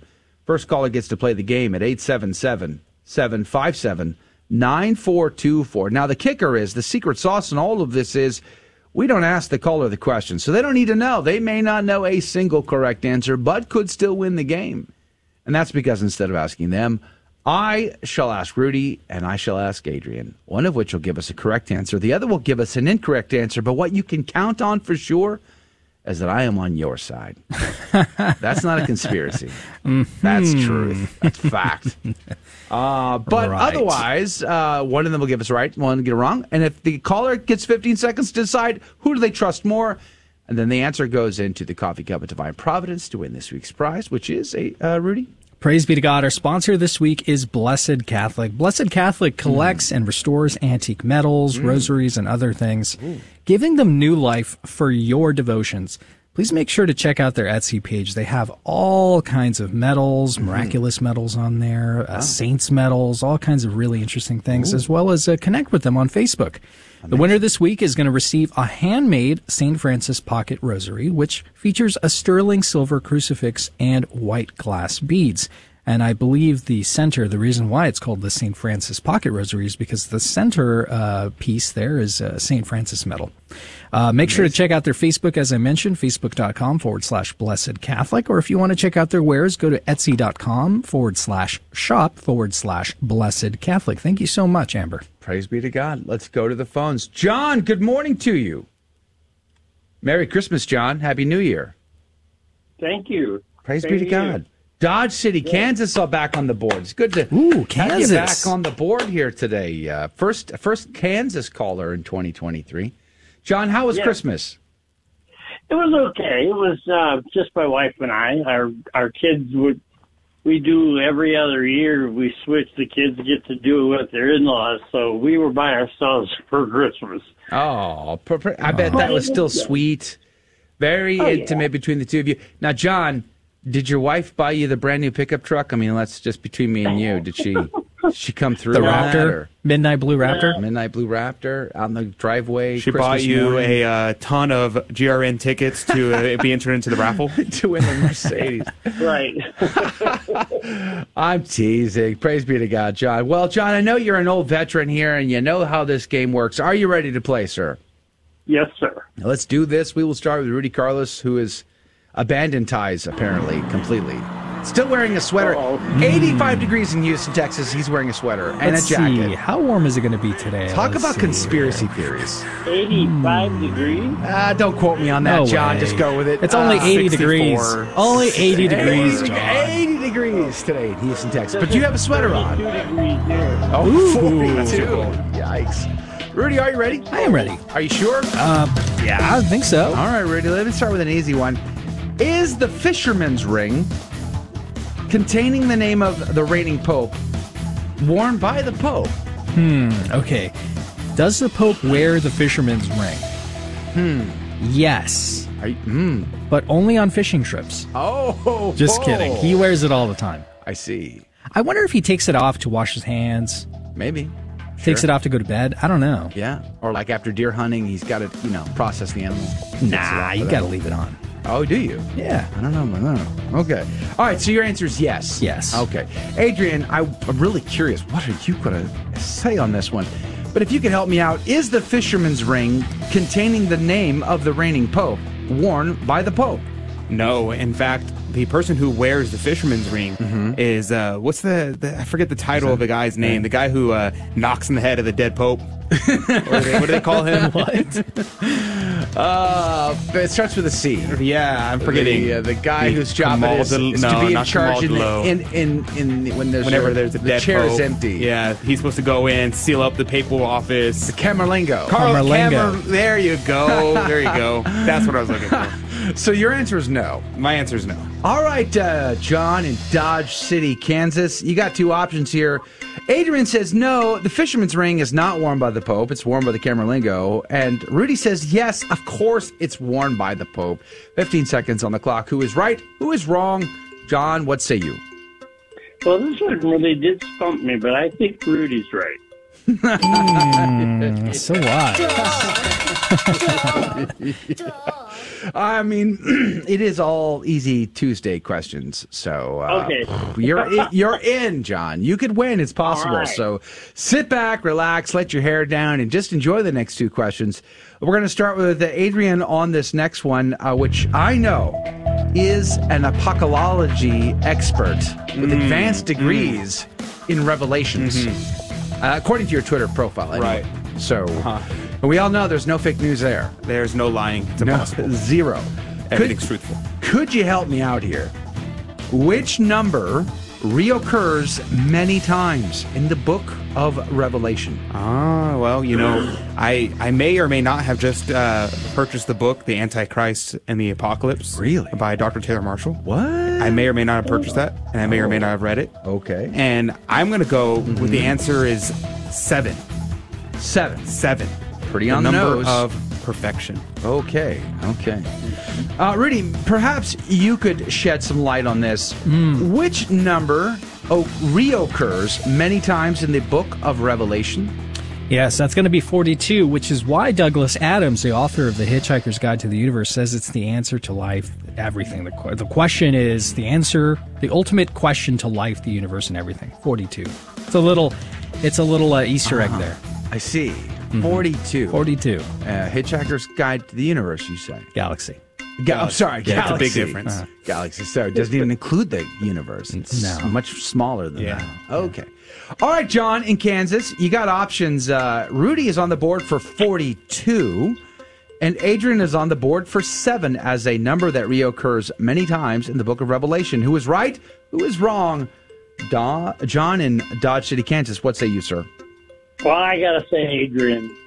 You have to? Like you, you didn't have an option? Or? Hey, John, you, you get to say Adrian is what you meant to say, right? That- that's, that's what you meant. I, I, I could read between the lines. I think he was legally forced to say. I, I think he meant to say he gets it to. was beyond his his willpower. Don't you know, He was John, when you go with. Adrian, you get younger, faster, Um, stronger. Oh, yeah. Your hair grows Don't- back. Don't buy it, John. Your hair Buy goes it. back to its original form. Hashtag You know what? fake news. My no wife cap. forced me to say that.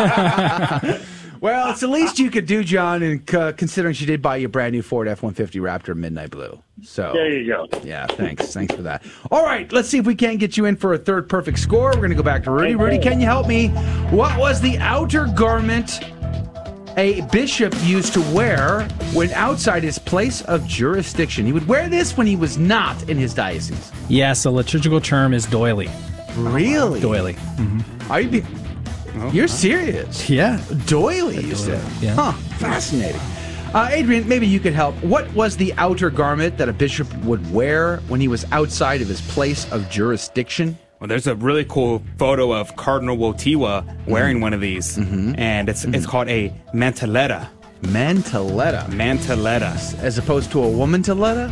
As opposed to a mantilla, which is the veil that women wear. I see. I see. A mantelletta. All right, John. Uh, Adrian says it's called a mantelletta, and Rudy says it's called a doily. 15 seconds on the clock. Who is right? Who is wrong? John, what say you? Adrian. There you go, John. John. Wisdom. John, you're a very smart man. You're a veteran at this. You know better than to admit Adrian He's is clearly right. a very bright man. Ugh, I bet no. he's like he's like probably like 30, Now 35 we gotta years old. Spend the my rest of the day hauling his ego bet he has a full around. head of hair. Mantelletta just was, uh, skyrocketed. a Mantelletta was the correct answer. We have to Google that. I don't even know what it looks like. A Mantelletta. Look it up. It's uh, look up JP2 mm-hmm. Mantelletta or Cardinal Wojtyla Mantelletta. Mantelletta's great again, I say. All right, John, I'm going to put you on hold, but thanks for playing our game and having a laugh. All right, thank you. I appreciate it. God love you. That's going to do it for the radio side of the show. Join us in the after show. What was your favorite conspiracy theory? We would love to know. Talk about that and much more. Thank you for joining us on Your Catholic Drive Time. where it is our pleasure to keep you informed and inspired. Join us Monday through Friday at the same time, right here on your favorite Catholic radio station. Don't forget to connect with us. Just go to facebook.com forward slash Catholic Drive Time. Again, that's facebook.com forward slash Catholic Drive Time.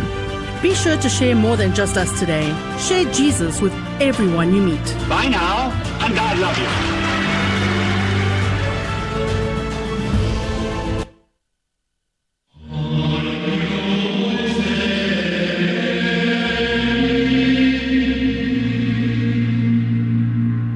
Guadalupe Radio Network now brings you the Holy Sacrifice of the Mass from the chapel at Our Lady of Corpus Christi in Corpus Christi, Texas. Of Corpus Christi Chapel, home of the SALT community.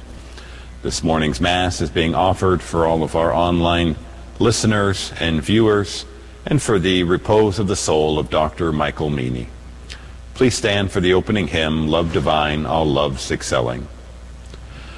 Love divine, all loves excelling, joy of heaven to earth come down.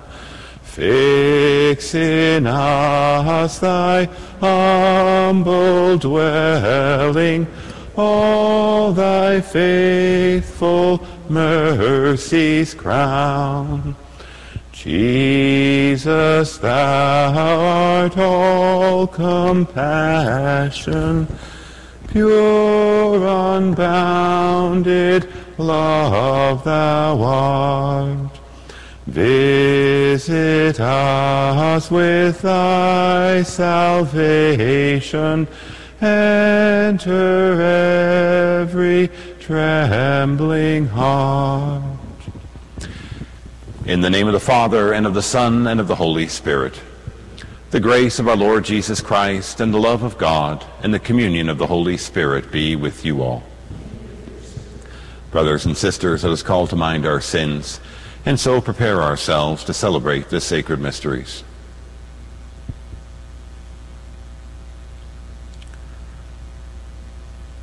I confess to Almighty God, and to you, my brothers and sisters, that I have greatly sinned in my thoughts and in my words, in what I have done and in what I have failed to do, through my fault, through my fault, through my most grievous fault.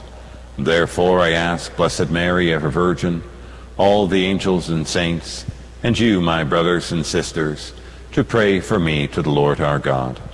May Almighty God have mercy on us, forgive us our sins, and bring us to everlasting life. Lord, have mercy.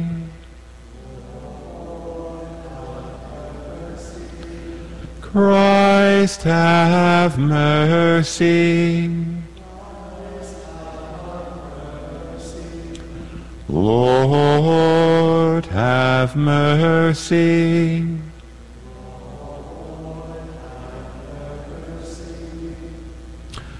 Let us pray. O God, who brought the abbot St. Anthony to serve you by a wondrous way of life in the desert, grant through his intercession that denying ourselves we may always love you above all things. Through our Lord Jesus Christ, your Son, who lives and reigns with you in the unity of the Holy Spirit, God, forever and ever. Amen.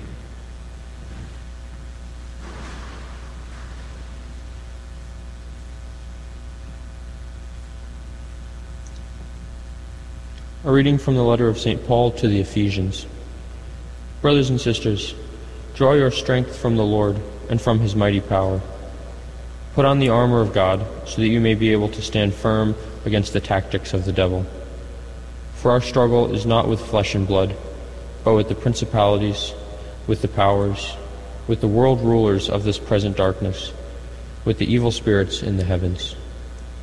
Therefore, put on the armor of God that you may be able to resist on the evil day, and having done everything to hold your ground, with all prayer and supplication, pray at every opportunity in the Spirit. To that end, be watchful with all perseverance and supplication for all the holy ones. The word of the Lord. You are my inheritance, O Lord. Keep me, O God, for in you I take refuge. I say to the Lord, My Lord are you. O Lord, my allotted portion and my cup, you it is who hold fast my lot. You are my inheritance, O Lord. I bless the Lord who counsels me. Even at night my heart exhorts me. I set the Lord ever before me. With him at my right hand I shall not be disturbed. You are my inheritance, O Lord. You will show me the path to life, fullness of joys in your presence, the delights at your right hand forever. You are my inheritance, O Lord.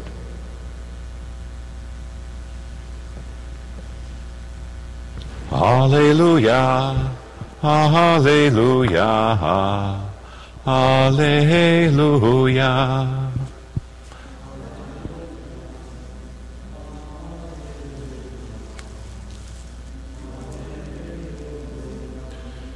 If you remain in my word, you will truly be my disciples, and you will know the truth, says the Lord.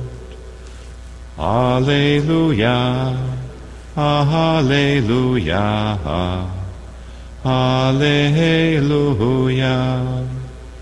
The Lord be with you. A reading from the Holy Gospel according to Matthew. Someone approached Jesus and said, Teacher, what good must I do to gain eternal life? Jesus answered him, Why do you ask me about the good? There is only one who is good. If you wish to enter into life, keep the commandments. He asked him, Which ones? And Jesus replied, You shall not kill, you shall not commit adultery, you shall not steal. You shall not bear false witness. Honor your father and your mother, and you shall love your neighbor as yourself. The young man said to him, All of these I have observed. What do I still lack? Jesus said to him, If you wish to be perfect, go, sell what you have, and give to the poor, and you will have treasure in heaven. Then come, follow me. When the young man heard this statement, he went away sad, for he had many possessions. Then Jesus said to his disciples, Amen, I say to you, it will be hard for one who is rich to enter the kingdom of heaven. Again, I say to you, it is easier for a camel to pass through the eye of a needle than for one who is rich to enter the kingdom of God. When the disciples heard this, they were greatly astonished and said, who then can be saved? Jesus looked at them and said, For men this is impossible, but for God all things are possible. The Gospel of the Lord.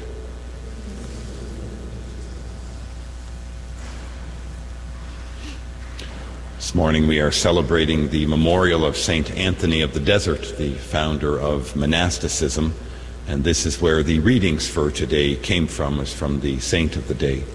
St. Anthony was born in the year 250, and as we are told in the Office of Readings, at the age of 18, his parents passed away, and he was left with a very young sister.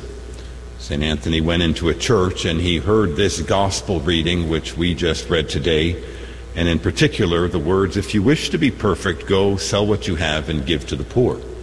St. Anthony had been left with a considerable amount of money for his time, and upon hearing those words, and keeping in mind that in his heart he already had felt a calling to do as the apostles did, which was to leave everything and follow Jesus, uh, he took that phrase literally and he went and sold what he had. And he said he kept just enough to make sure that he would be able to take care of his sister.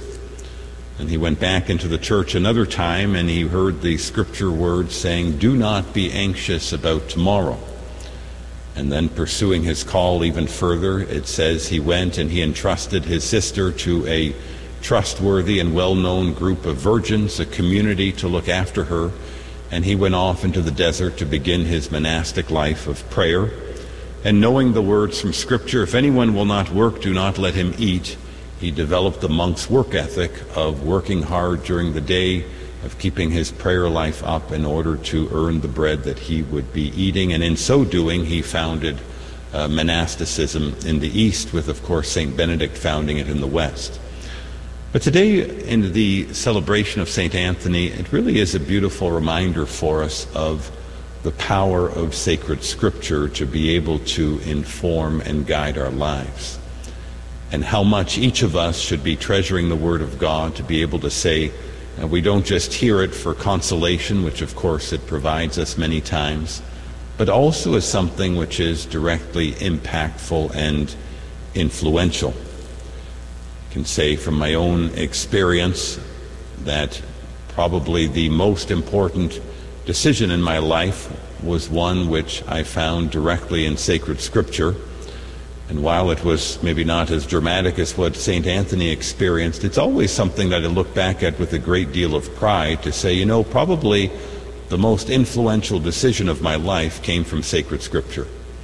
And that is something that I will be happy about every day of the week and twice on Sundays because I think that's kind of how it's supposed to be in our life. That sacred scripture is meant to be the governing word which helps to order and move and shape our lives. From this, we can see as well then the beauty of being able to truly strive to live the liturgy and to consider that the Word of God that we encounter in Mass, it truly is a gift from the Holy Spirit to guide and to shape our lives. And to say that the liturgy is the instrument par excellence that God gives us to be able to guide us in the goal of our life to be conformed to our Lord and Savior Jesus Christ, to hear His Word, to apply it to our lives, and then to strive to go forward and live it with all of our heart. And today's saint, St. Anthony of the Desert, was a shining example of it. And because he allowed the Word of God to pervade and rule his life, he is a great saint of the Church who today, 1800 years later, we still celebrate and recall how he heard the words of Scripture and allowed it to move and shape the entire context of his life for the glory of God. Amen. And so, my brothers and sisters, today as we go forward, let us ask God that our hearts would always be permeable to His Word, that we would always be interested and attentive listeners and ready to act on what we hear. Amen.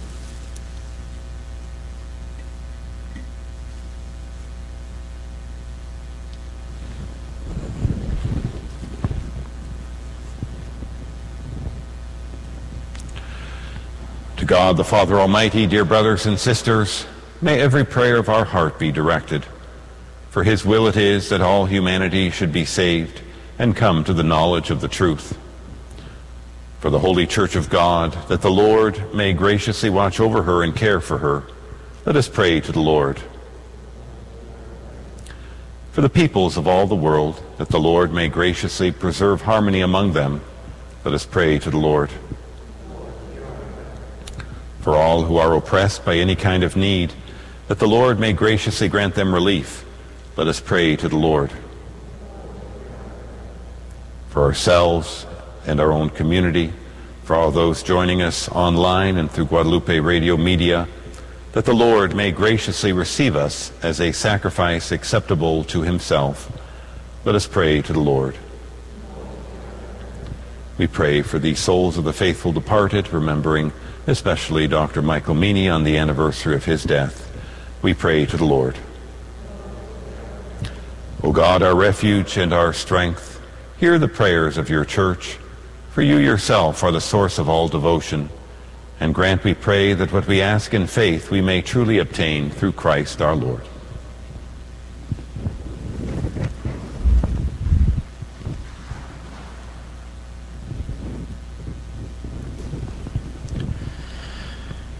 Be thou my vision, O Lord of my heart. All else be not to me, save that thou art. Thou my best thought, by day or by night. Waking or sleeping, thy presence my light. Be thou my wisdom, and thou my true word. I ever with thee, and thou with me, Lord. Thou, my great Father, thine own may I be. Thou in me dwelling, and I one with thee. Pray, brothers and sisters, that my sacrifice and yours may be acceptable to God, the Almighty Father.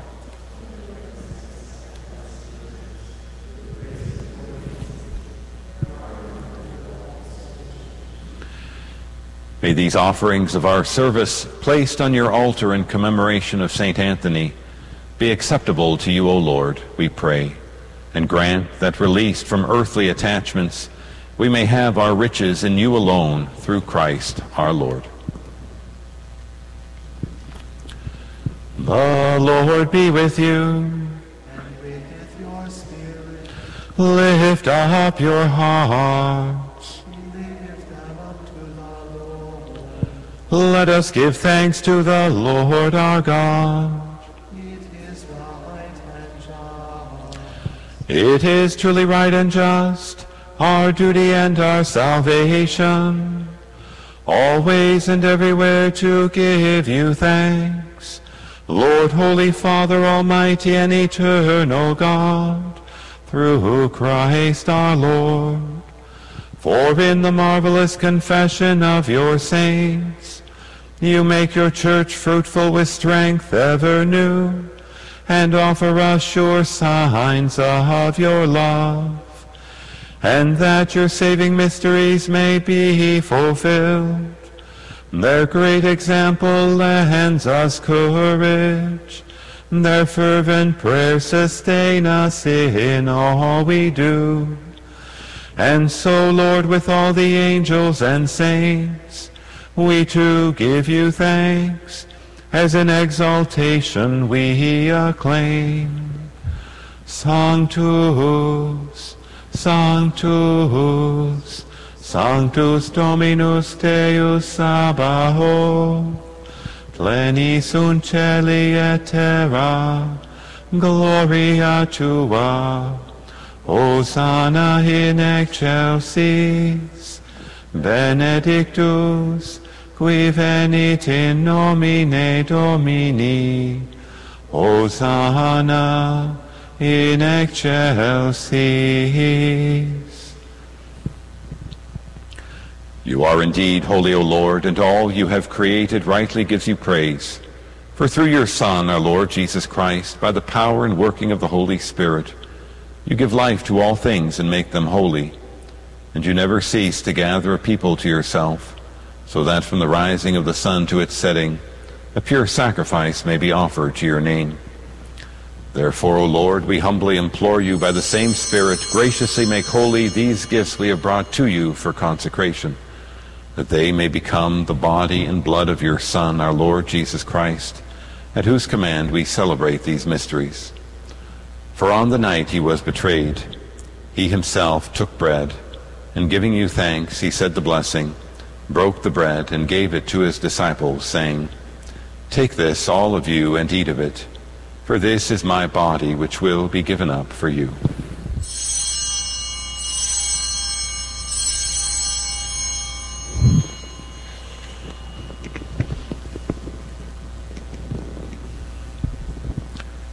In a similar way, when supper was ended, he took the chalice, and giving you thanks, he said the blessing, and gave the chalice to his disciples, saying, Take this, all of you, and drink from it.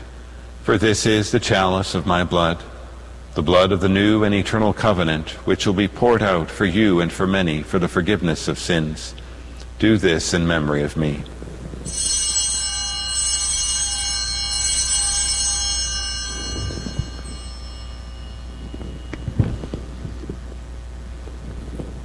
The mystery of faith. We proclaim your death, O Lord, and profess your resurrection until you come again. Therefore, O Lord, as we celebrate the memorial of the saving passion of your Son, his wondrous resurrection and ascension into heaven, and as we look forward to his second coming, we offer you in thanksgiving this holy and living sacrifice. Look, we pray, upon the oblation of your church, and recognizing the sacrificial victim, by whose death you will to reconcile us to yourself. Grant that we who are nourished by the body and blood of your Son, and filled with his Holy Spirit, may become one body, one spirit in Christ. May he make of us an eternal offering to you, so that we may obtain an inheritance with your elect, especially with the most blessed Virgin Mary, Mother of God, with blessed Joseph, her spouse, with your blessed apostles and glorious martyrs, with Saint Anthony and with all the saints, on whose constant intercession in your presence we rely for unfailing help. May this sacrifice of our reconciliation, we pray, O Lord, advance the peace and salvation of all the world. Be pleased to confirm in faith and charity your pilgrim church on earth, with your servant Francis our Pope, and Michael our Bishop, the order of bishops, all the clergy, and the entire people you have gained for your own. Listen graciously to the prayers of this family whom you have summoned before you. In your compassion, O merciful Father, gather to yourself all your children scattered throughout the world. Remember your servant Michael, whom you have called from this world to yourself. Grant that he who was united with your Son in a death like his may also be one with him in his resurrection, when from the earth he will raise up in the flesh those who have died, and transform our lowly body after the pattern of his own glorious body. To our departed brothers and sisters, too, and to all who are pleasing to you at their passing from this life, give kind admittance to your kingdom. There we hope to enjoy forever the fullness of your glory, when you will wipe away every tear from our eyes. For seeing you, our God, as you are, we shall be like you for all the ages, and praise you without end, through Christ our Lord, through whom you bestow on the world all that is good. Through him and with him and in him, O God Almighty Father, in the unity of the Holy Spirit, all glory and honor is yours, forever and ever. Amen. Preceptis salutaribus moniti, et divina institutione formati, audemus dicere, Pater noster, qui es in caelis, sanctificetur nomen tuum, adveniat regnum tuum, fiat voluntas tua, sicut in caelo et in terra. Panem nostrum quotidianum da nobis hodie, et imite nobis debita nostra, sicut et nos dimittimus debitoribus nostris, et ne nos inducas in tentationem, sed libera nos a malo. Deliver us, Lord, we pray, from every evil. Graciously grant peace in our days, that by the help of your mercy we may be always free from sin and safe from all distress, as we await the blessed hope and the coming of our Savior Jesus Christ.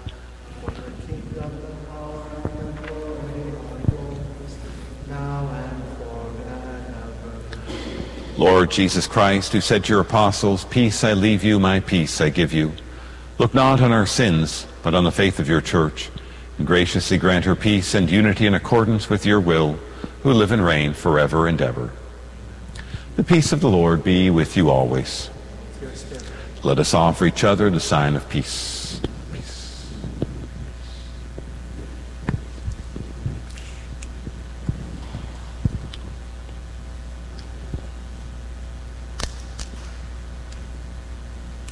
Agnus Dei, qui tollis peccata mundi, miserere nobis.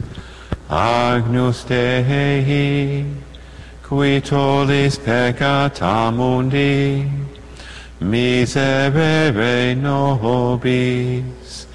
Agnus Dei, qui tollis peccata mundi, dona nobis pacem. Behold the Lamb of God. Behold him who takes away the sins of the world. Blessed are those called to the supper of the Lamb. Lord, I am not worthy that you should enter under my roof, but only say the word, and my soul shall be healed.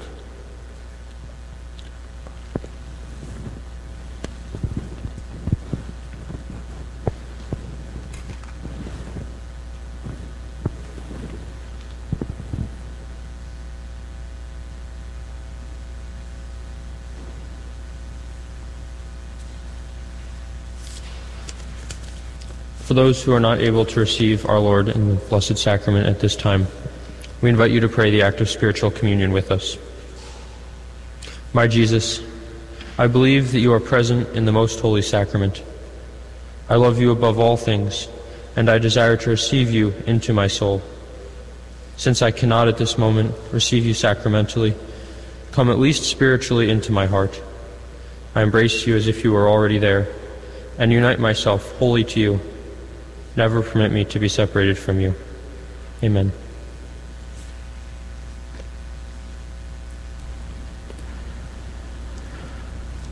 The King of love, my shepherd is, whose goodness faileth never. I nothing lack if I am his, and he is mine forever.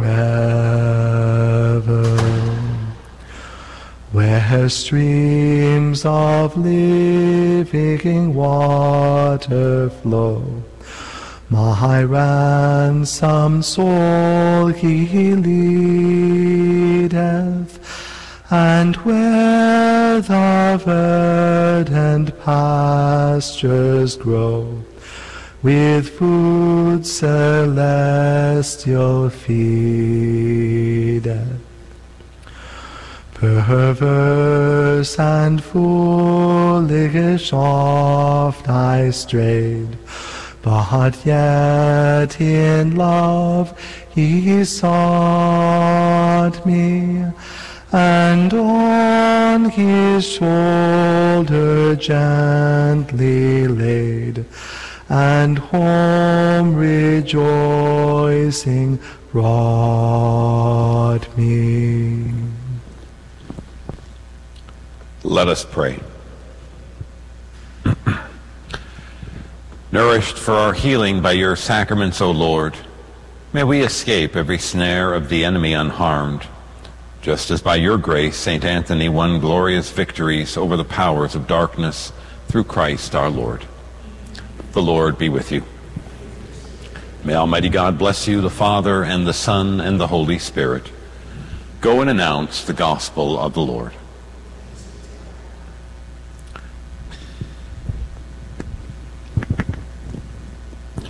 Hail, Holy Queen enthroned above, O Maria.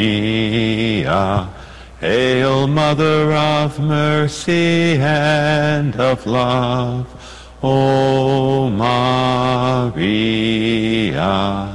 Triumph all ye cherubim.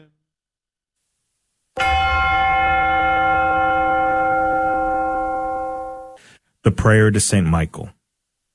Saint Michael the Archangel, defend us in battle. Be our protection against the wickedness and snares of the devil. May God rebuke him, we humbly pray. And do thou, O Prince of the heavenly host, by the power of God, cast into hell Satan and all the evil spirits who prowl about the world, seeking the ruin of souls. Amen.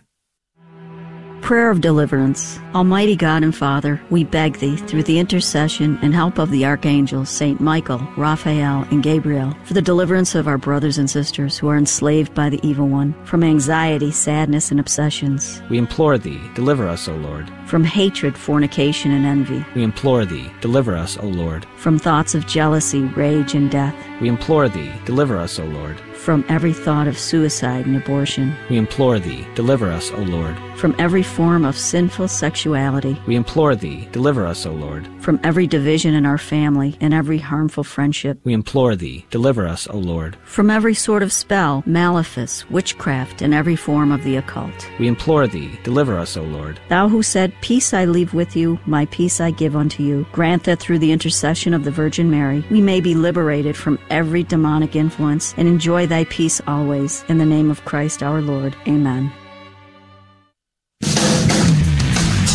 Transmitting the treasures of our Catholic faith to your radio every day. This is the Guadalupe Radio Network. Radio for your soul.